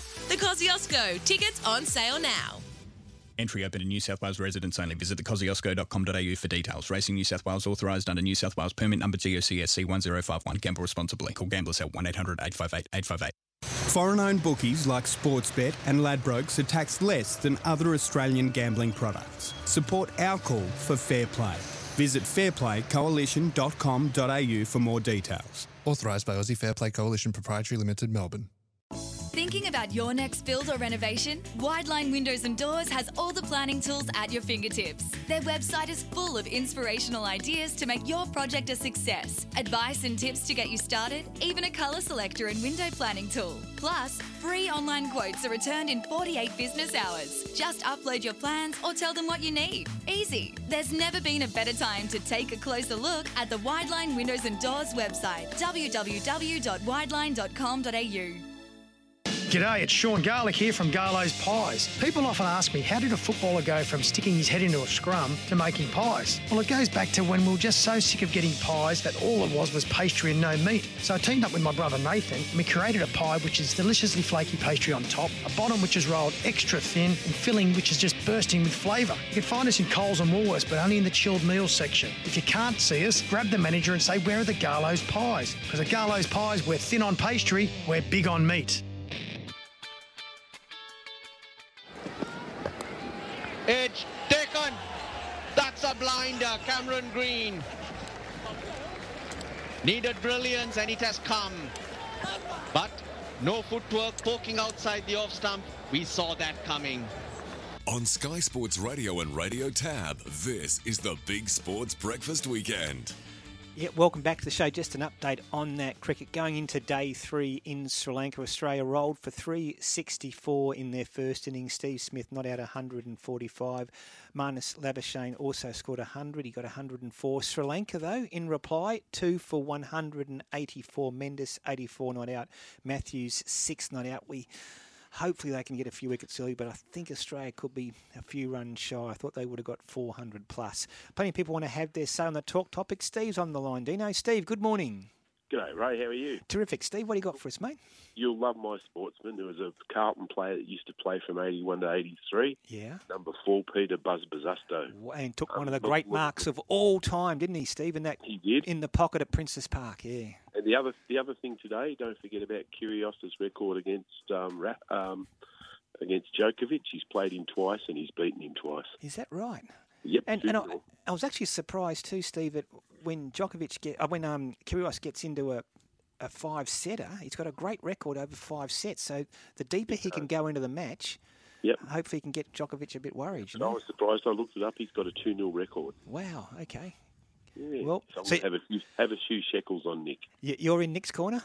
Oh, I don't like him as a person, Mm. as a sportsman, but he's an Aussie, so I've got to go for him. But I might put a I might put a fifty dollar on him. I think. Nah, good on you, Steve. Well, so you'd be interested in, in this text is from Craig and sort of goes to what Dino was saying. Morning, guys. It will be interesting to see how Kyrgios is viewed by the age demographics. A lot of people over 40 seem to dislike him, while the younger generation absolutely love him. They do, Dino. My mates and I love him, but our parents do not. Definitely polarising character, but an amazing talent. I think there's no doubt, Ray, about hmm. his talent. That's not in question. I think we all sit here today saying he is one of the most naturally gifted players on the circuit. It's Mm. just more his behaviour that upsets me. Yeah. Ma- Marty's just chimed, before we go to Tanya quickly, Marty's chimed in. Hi, guys. The Queenslanders have lost Munster. That's tough. But last year we lost Cleary and Luai for the third game. And this year we have not had Turbo or Latrell for the whole series. Maybe a bit of justice. Swings and roundabouts, isn't it, Dean? That was for Marty. Yeah, it certainly does. We've been with that Turbo and Latrell. They're Mm, two prime massive, yeah. centres. Mm. I think game three last year we lost Luai and Cleary, but that was a dead rubber to be fair. Exactly, yeah. Coming up next, Tanya with a sports update.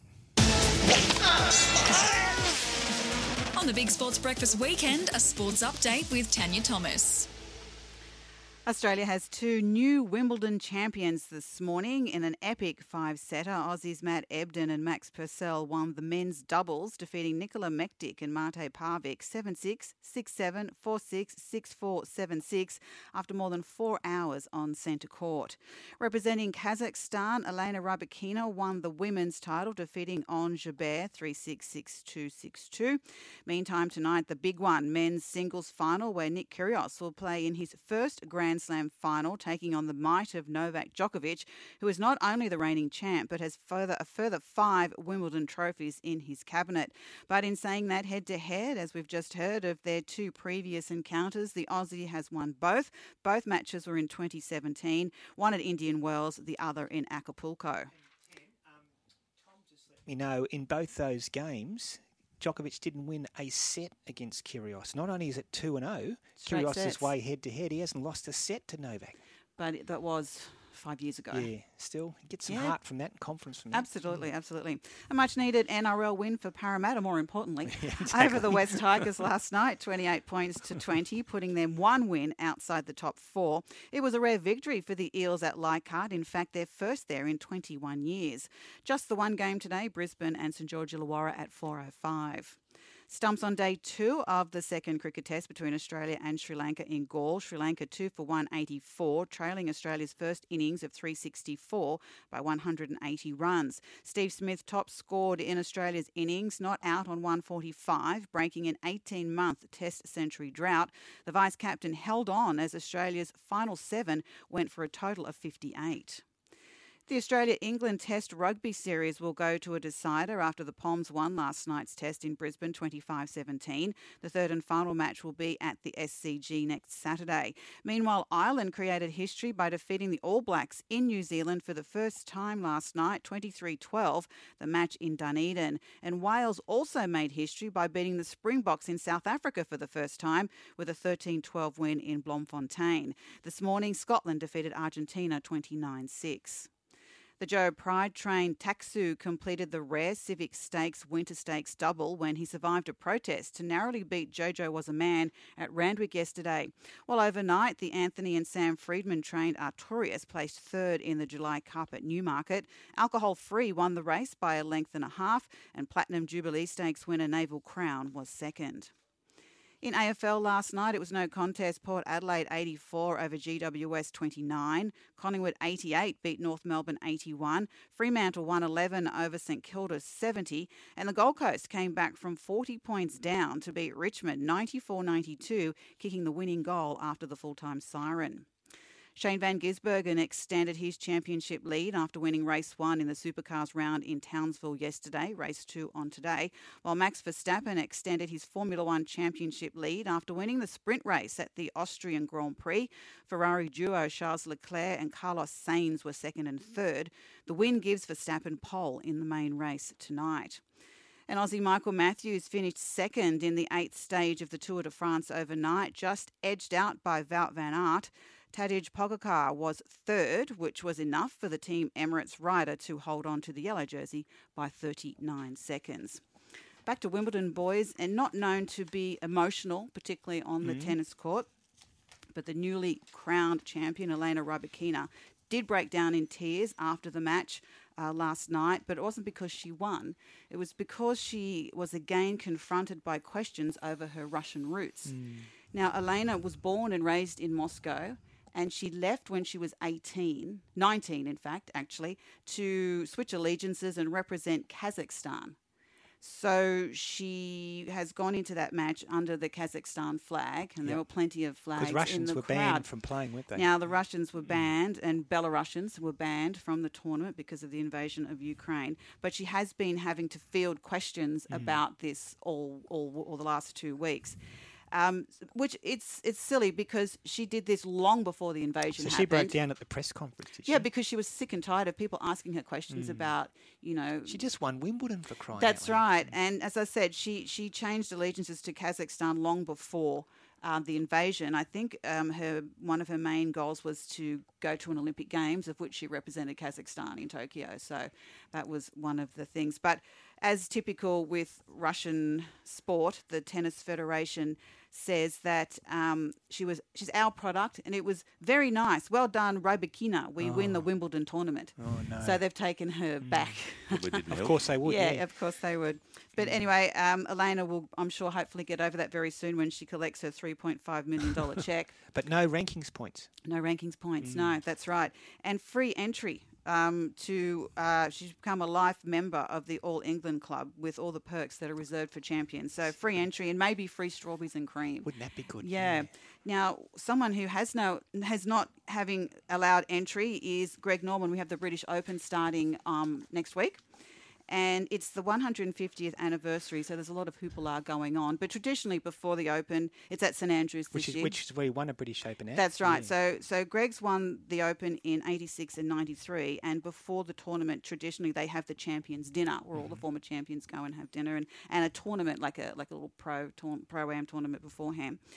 Um, but Greg um, received a, a call from the R&A, the Royal and Ancient uh, uh, what do you call it? Yeah, Royal and Ancient Corporation yeah. or whatever they call themselves. And it said, in response to in, the inquiries about whether Greg Norman will be there, we can confirm that we contacted Greg to advise him that we decided not to invite him to attend on this occasion. Mm. So he hasn't. So you just let it go, don't you? You don't ring someone to tell them, sorry, you're not invited. Well, I suppose you'd have to. Let, let Yeah. You, d- you don't want him to that's turn up on the front doorstep for the Is that- dinner, do is you? that fair?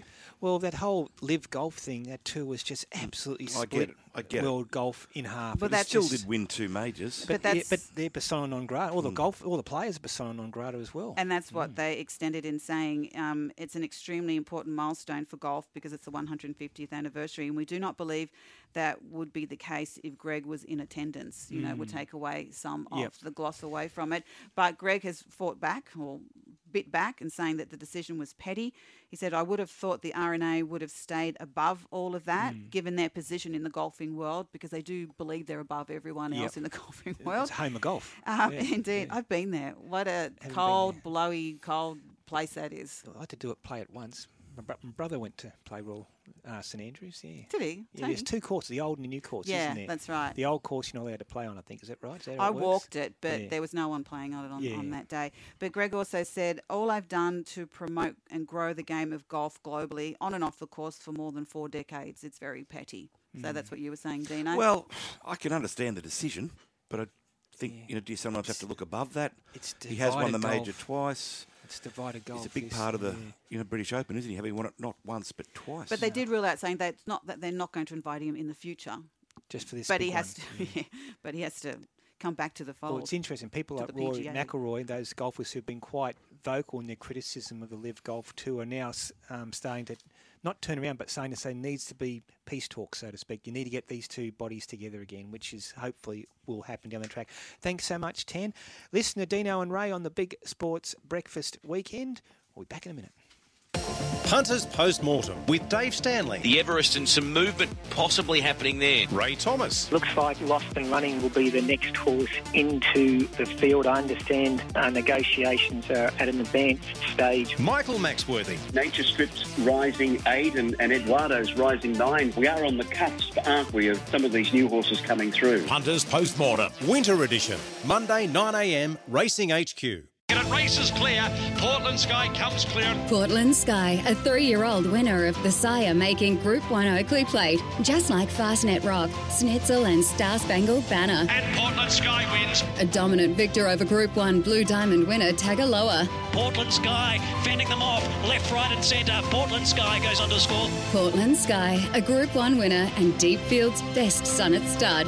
Portland Sky standing at Widden Stud. Widden.com.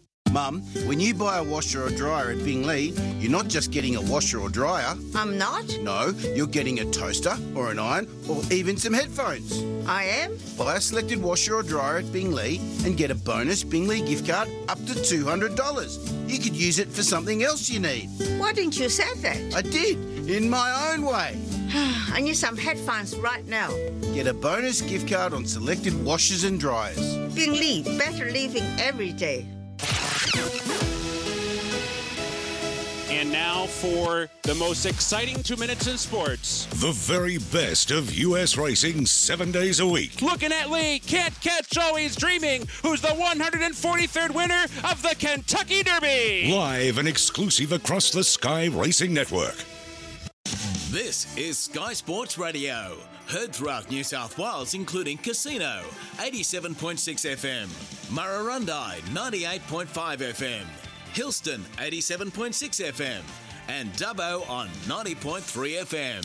Ray, let's talk pies. Deliciously Let's it. flaky pastry on top of bottom, which is rolled extra thin, and a filling of 100% lean Aussie beef. Yes, I'm talking about Garlo's pies, the only pies you should be putting on your plate. Garlo's pies are simply bursting with flavour. and There's heaps of flavours to choose from. Here's a thought, Ray. Take a night off from cooking, take a night off from the stroganoff, mm. and grab a Garlo's family pie for the whole crew. They're available in all Coles and Woolworths stores. And remember, we are located in the chilled meals section. If you can't find us, mm. ask for Garlo's Pies by name. Ray, Garlo's Pies, they're thin on pastry. They're big on meat. I can't. I don't want to be that person that's playing so much tennis during the year and not cherishing those times home. Like if I was to, after a result like this, win or lose, I want to have that crucial time at home to enjoy it. You know, with with my loved ones. Like I've played this sport since I was seven years old. Like On these- Sky Sports Radio and Radio Tab, this is the Big Sports Breakfast Weekend. And welcome back to the show with Dino and Ray. And our next guest, he's got pretty forthright views on Nick Kyrgios like you have, Dino. Phil Buzz Rothfield on the line. Buzz, good morning. And should I even bother to ask, were you watching the game tonight? No, I- look, I won't be. But look, and, and I've copped a bit of a pasting on social media over my views. But look, it's a personal choice. Mm. And I'm not dirty on anyone who does want to watch it, Ray, but we're all entitled to an opinion. Correct, yeah. Isn't it You funny on know- social, Buzz? You have an opinion and they tear you apart, but they're offering an Yeah. opinion at the same time as they're tearing you apart. It's like, well, Yeah. there's no right or wrong. Yeah, look, I, I just checked my the comments, and I always check comments on the Daily Telegraph website on my stories just to, you know, am I in touch with the punters or not. And it's it's really 50-50 there, Mm. and he's such a polarising figure. And but look, there's one comment there, you know, that would you want your child to grow up a, a, a junior tennis player and, treat umpires like he does as a kid, and you, you know have this as, as your role model. And as I as I wrote this morning, Ray, I'm so proud of people like Ash Barty, Pat Cummins, the golfer Cameron Smith, Chris Waller, what he did at Ascot, and I just love Australians on the international stage. But I will not stay up and watch this guy tonight because I'm, you know, I, I just don't like his behaviour, his mannerisms, his. But I can understand people like him and think he's a showman. My kids will watch it; they love him. Yeah, no, the younger demographics certainly do, don't they, Buzz? But your point goes, uh, Dino raised the same point about um, being role model for your kids. And I've got to say, Buzz, we probably had um, a lot of our SMSs today on the show, and indeed some of our talkback calls. I'd say there'd be more than 50% against Kyrgios. Is that a fair thing to say, um, Dino? I think Yeah, I'd say it'd be 60 40 against Yeah. a lot of people absolutely Yeah, ripping well- into him, Buzz, and they just don't Well, copy him. They're over this um, behaviour. That's similar to what's online. Um, but you know, it, it'll get big TV ratings tonight, and um, yeah, I won't be one of them. But um, it, it's a big story, isn't it? Mm. Nick versus Djokovic, they've, they've both been heavily criticised in recent times, and she'll be a wonderful game of tennis. Um, yeah, good luck to them both. Buzz, just reverting to your What's the Buzz column in today's Sunday Telly, I was interested about this story you had about uh, Anthony Milford and the potential that he may stay at Newcastle, which would be another blow to the Dolphins, who, of course, is a club Anthony has agreed to play with from next season. Yeah, when you say agreed, dog, I actually thought Anthony Milford had signed with the Dolphins. But I, I checked it out, and it turns out he basically shook hands with Wayne Bennett and Peter O'Sullivan to join um, the Dolphins next year, but only on a one year contract because they didn't want to pay him a lot of money that second year because they're hoping to bring in someone like Cameron Munster who would chew up all that money in the salary cap. So he moved to Newcastle while waiting to go to the Dolphins for that one year, and he's quite enjoyed it there. And the Knights are happy with the football he's playing, and they've offered him a deal over a longer term. So the way I understand it is, um, I, think Anthony Milford has had more talks with the Dolphins um, since this Newcastle option came up, and I think they've now extended him out to two years if he'll take the offer on, won't go further than two years. So it's an interesting one to play out. It's been well publicised. A number of players, including Reece Walsh last week, have missed out on. So it, it'll be an interesting one to follow in the next couple of weeks. Mm, absolutely. You know what, Doc? Mm. I, I, and, and Ray, I'm writing a column tomorrow, and I'm saying, and I'm posing the question should the game be helping the Dolphins more rather than screwing them over in the manner in which they have been? And look at the AFL buzz, what they, they did for the GWS help, Giants. Yeah, and other clubs well, yeah, relocating. Yeah. With, with the GWS Giants and the Suns, over a decade, they got $200 million cash from the AFL. You know, the Melbourne clubs in that same period got a $100 million. Mm. Not only that, they got all the draft picks. I think it was one, three, five, seven, something like that in the draft. Yep. I, mm-hmm. I checked it out with GWS yesterday. Yep. So I'm not. The Dolphins have money. They don't need NRL cash, but they're struggling to sign players, and I think there should be some help from the NRL when a player like Reece Walsh or say Luke Brooks at the West Tigers, who looks like he might want out, the Dolphins at least get first chat with them. Mm and get the opportunity. Something like that. I think a lot of because people. Because you yeah. know what, we need a competitive Dolphins side in the competition next year. Yeah. You don't want them coming in and getting lapped every game, do you, Buzz? You want them to come in and be competitive and at least start off the season and give their, their fans and indeed the club some hope. So, really good point. But it's not mm. It's not just their own fans. I don't like turning on rugby league of late with the type not being able to win, the Warriors, the West Tigers, these weak clubs. I don't want another weak club in the NRL. I suppose, Buzz, the answer to that is is always going to be a club that runs last, isn't there? It's just yeah, the right, way it is. is. Yeah. But, but the clubs that are running in that bottom four are way below mm. the other teams. Yeah, no, I, I, you, you, I hear you. You want them punching a bit higher than what they are. I so, hear anyway, it's yeah. interesting. Yeah, Milford will, uh, hopefully will go to the Dolphins. Uh, but it'll happen. We'll, we'll, work it out next couple of weeks.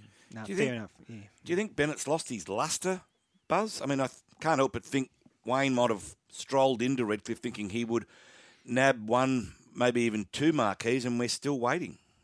Yeah, look, I, I thought he was a far greater magnet uh, to, to attract players, and particularly the reputation he left behind at the Rabbitohs, and you know the, the relationships he had with Damien Cook, Cody Walker, Latrell Mitchell, and all those great players, and the results he kept getting. And um, yeah, I, look, I, I thought he'd do better, but you know, um, Wayne's getting on a bit now, isn't he? And uh, look, I'm not going to I'm not going to suggest he can't build a strong Redcliffe club. Look, if you want anyone in charge of that, you'd want him or you'd mm. want Craig Bellamy, in my view. Yeah, no, exactly. At least they can be. Uh, and yeah, yeah but mm. the other point is, you know, they've bought them coming into the competition has increased the TV deal by 100 million over five years. Wow. Mm. So it's not as if they're costing the other club anything. Mm. Um, yeah, anyway, I hope it works out. No, exactly. Yeah. Hey, Buzz, I don't know if you listened to much or all of the Andrew Ettingshausen's interview, but he's touched on a, a, subject that you've raised in your What's the Buzz column today, and indeed he agrees with you. Re the blow up about Brian To'o, uh, uh, Daniel Tupou, and Jarome Luai playing Origin and then wanting to play uh, for their, their, their heritage, their country, so to speak, post Origin. And you've touched on this today in your column, Buzz. Well, you look at it in two stages. First of all, Brian To'o, Daniel Tupou, um, Jarome Luai, um, they they they grew up in Western Sydney. They, grew up in areas like St Mary's, Mount Druitt. Tupou played for Guildford, um, the Guildford Rams, I think it is, and they grew up as with dreams to play for the New South Wales Blues. They love state of origin like all kids do, like all young footy. That's their dream. They've reached that level, the highest stage in local rugby league in Australia. But now, you know what? They've got Pacific Island heritage and they want to go and play for their countries. And there's nothing wrong with that. They're turning their back on a possible $50,000 payment if Australia wins the World Cup to pay for 1300 bucks mm. and a free meal while they're in England. I think we should be, be standing and applauding these guys. I think it's fantastic for the international game. I don't believe that's in the argument that them by them playing for New South Wales, they're holding out potential Australian players. I, I just don't think it's right. They deserve their Blues jerseys. They've grown up in this state and they were born in this state. Well, I don't know. What do you think, Bulldog? I think State of Origin, in my opinion, Buzz has gone past it being a trial for a, a test jumper. Yeah, we haven't played for three years. Origin's become bigger than Test football. Yeah, let's be fair income here. It's a beast, Origin, Mm. and it's the number one yeah, the main, rugby league the, tournament, you know, in the world. And I just yeah. think if they want to go and you know play for their country of heritage, boost up those countries. I mean, the ratings came out yesterday, the, the rankings bars, and I don't agree with it, but Tonga's moved to number two in the world. So you know they're flying. Fantastic. Yeah. The, the guys, the, the landscape of our competition and our rep footy has changed completely since uh, Origin or Interstate Rugby League um, started. And that is, it used to be played a fraction earlier in the year. This is a long time ago, 20, 30 years ago. And an Australian side would be picked after the Interstate Series for mid-year test. And under those circumstances, you can understand why it was a selection trial, for, but it no longer is. Mm. And if you start pulling all these boys out, Origin is going to lose a lot as the showpiece event on our calendar. Yeah, uh, yeah, hundred percent. Hey, Buzz, we touched on it last week, and to be fair, probably did give it enough um, airtime because the bravery of Jai Opetaia to win that world title fight last week with um, breaks on both sides of his jaw. Eh, the more you you think and read about this man's courage to stay in the contest and win that fight, it'll go down in Australian sporting folklore, Buzz. Yeah, well, I, I raising the question today in the column though was it, you know, the incredible bravery, or was it lacking in a duty of care? Like uh, what he's done is just extraordinary mm. courage, and same as John Sattler in the 1970 Grand Final. But look, if he suffered a cracked jaw on one side of his face in round two, and then with five minutes to go, midway through the second last round, if he'd suffered another major fracture and the fight wasn't stopped, I don't necessarily agree with that. Jeff Burnett was quite strong with his opinions this morning as well. You know, if he'd had another blow, it would have been a major, major facial reconstruction required, according to the medicos I spoke to. And look, he's in about, he can't talk. He's got an infection in his mouth from the surgery. He's got two plates, eight screws.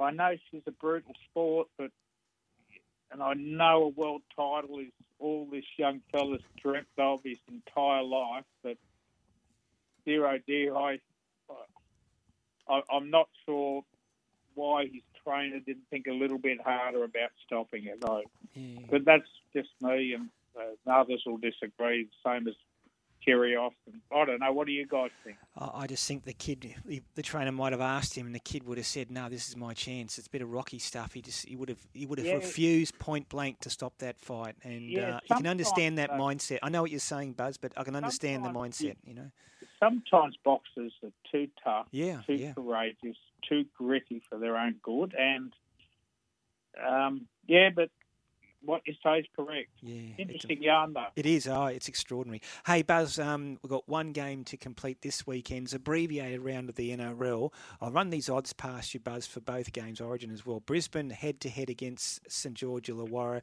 They're $1.70. The Dragons are two fifteen for this afternoon's game. That's at 4:05 p.m. And then Origin three, the decider at Suncorp on Wednesday night. Buzz, it's been a long time since these two teams have been that far apart in a decider. Head to head, New South Wales $1.33, Queensland three thirty five. How do you see these two? Yeah, it's $3.35. extraordinary. How do you see these two games, Buzz? Yeah, yeah. Obviously, that betting markets are out, and, and since Cameron Nunn's Yes. pulled out, look, Yep. I think New South Wales will win. Poor record at Suncorp, but we've got everything in our favour. Uh, the, the match this afternoon, I'm going with the favourites, the Dragons. They have a poor record without Ben Hunt. They only that, that they've lost the last seven games or something without him. But Jayden Sullivan will fill in halfback. I think the Dragons can win. Buzz, I've got to ask you. You're at Shark Park on Thursday night. Yes. Did you sneak up to the press box as a non-working journalist and eat the party pies? No, I didn't eat the party pies, but just before I came on, Dean, I'd like to mention this, right? Mm-hmm. I heard Bulldog do the Garlo's pie ad, which Yes. he does very well. With real gusto, I- doesn't I- he? he does. He does it really, really well. But I'm so glad Garlo's pies are thin on pastry because I I ran into Bulldog for the first time in three or four months. He came in uh, off the bench. Mm. He did come into the office the other day. It was a good to Telegraph see him. podcast. It was good to a see him outside of the And- studio. And dog, you are not in a condition.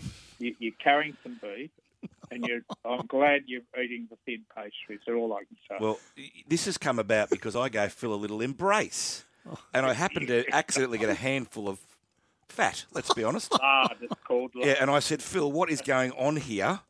Because it was like a handful. And he's I said, returned Buzz, serve? yeah, this is. He's got in first. Three. You've got three tins going. Please, Phil, not bag mate. please go for a walk after this radio segment. Please. Go and get a thin and crispy or whatever. Get some fruit. Get some fruit along the way. Go on, off you go, Uh, Porky. See you guys. See you, Hey, good on you, Buzz. Enjoy the Origin Wednesday night. Hey, just a reminder that um, Kyrgios Djokovic match starts at 11 a.m. tonight. You can watch it on Channel 9 and uh, Stan, I think it is as well, but definitely on Channel 9. And go, Nick. Well, Ray, if it's eleven thirty, I don't think I'll be up for that one. Just you can watch it in bed. Just you doze off. You wake up again. So you're going to watch it right through? I'll try. Yeah. That could finish at three a.m. Yeah, no, I've got a, I've got a fair bit on tomorrow too. But you it- won't get to the end of it. I'll text You'll you. I'll text you when it's two sets all. You'll be pumping out Zeds, my friend. I'll text you. Leave your phone on. I'll text oh, yeah, you that- two that shan't all. be happening. Stay awake, Dino. Coming up on Racing HQ with Simon Harrison, Priscilla Looker. We'll preview. We'll preview today's Grafton Cup Day meeting, South Grafton Cup. Big day up there ahead of the Grafton Cup Carnival. The Big Sports Breakfast team is back tomorrow morning at five thirty with Jared Middleton, Laurie Daley, um, Michael Clarke, and of course Jamie Rogers and her swims coming up shortly too Certainly across is. the English Channel. If you'd like to revisit any of today's show or interviews, go to Spotify or the podcast icon on your iPhone or Android. Dino, just quickly, Brisbane St George Illawarra this afternoon. Uh, I am going to go for the Broncos at home, and I'll go for the Blues away. Blues by how many? Nine, with a field goal. Field goal. Just to rub it in. I hope you're right. It's Just be, to rub their noses It's going to be huge. Be Wimbledon, delightful. exactly. Uh, a couple of big games of AFL on this afternoon. Of course, the Dragons take on the Broncos up there at in Brisbane, and then tonight the big one, Kyrgios versus Djokovic. Next Wednesday night, the Origin decider. Good luck to our Queensland listeners, but go the Blues. Enjoy your Sunday. And enjoy your sport.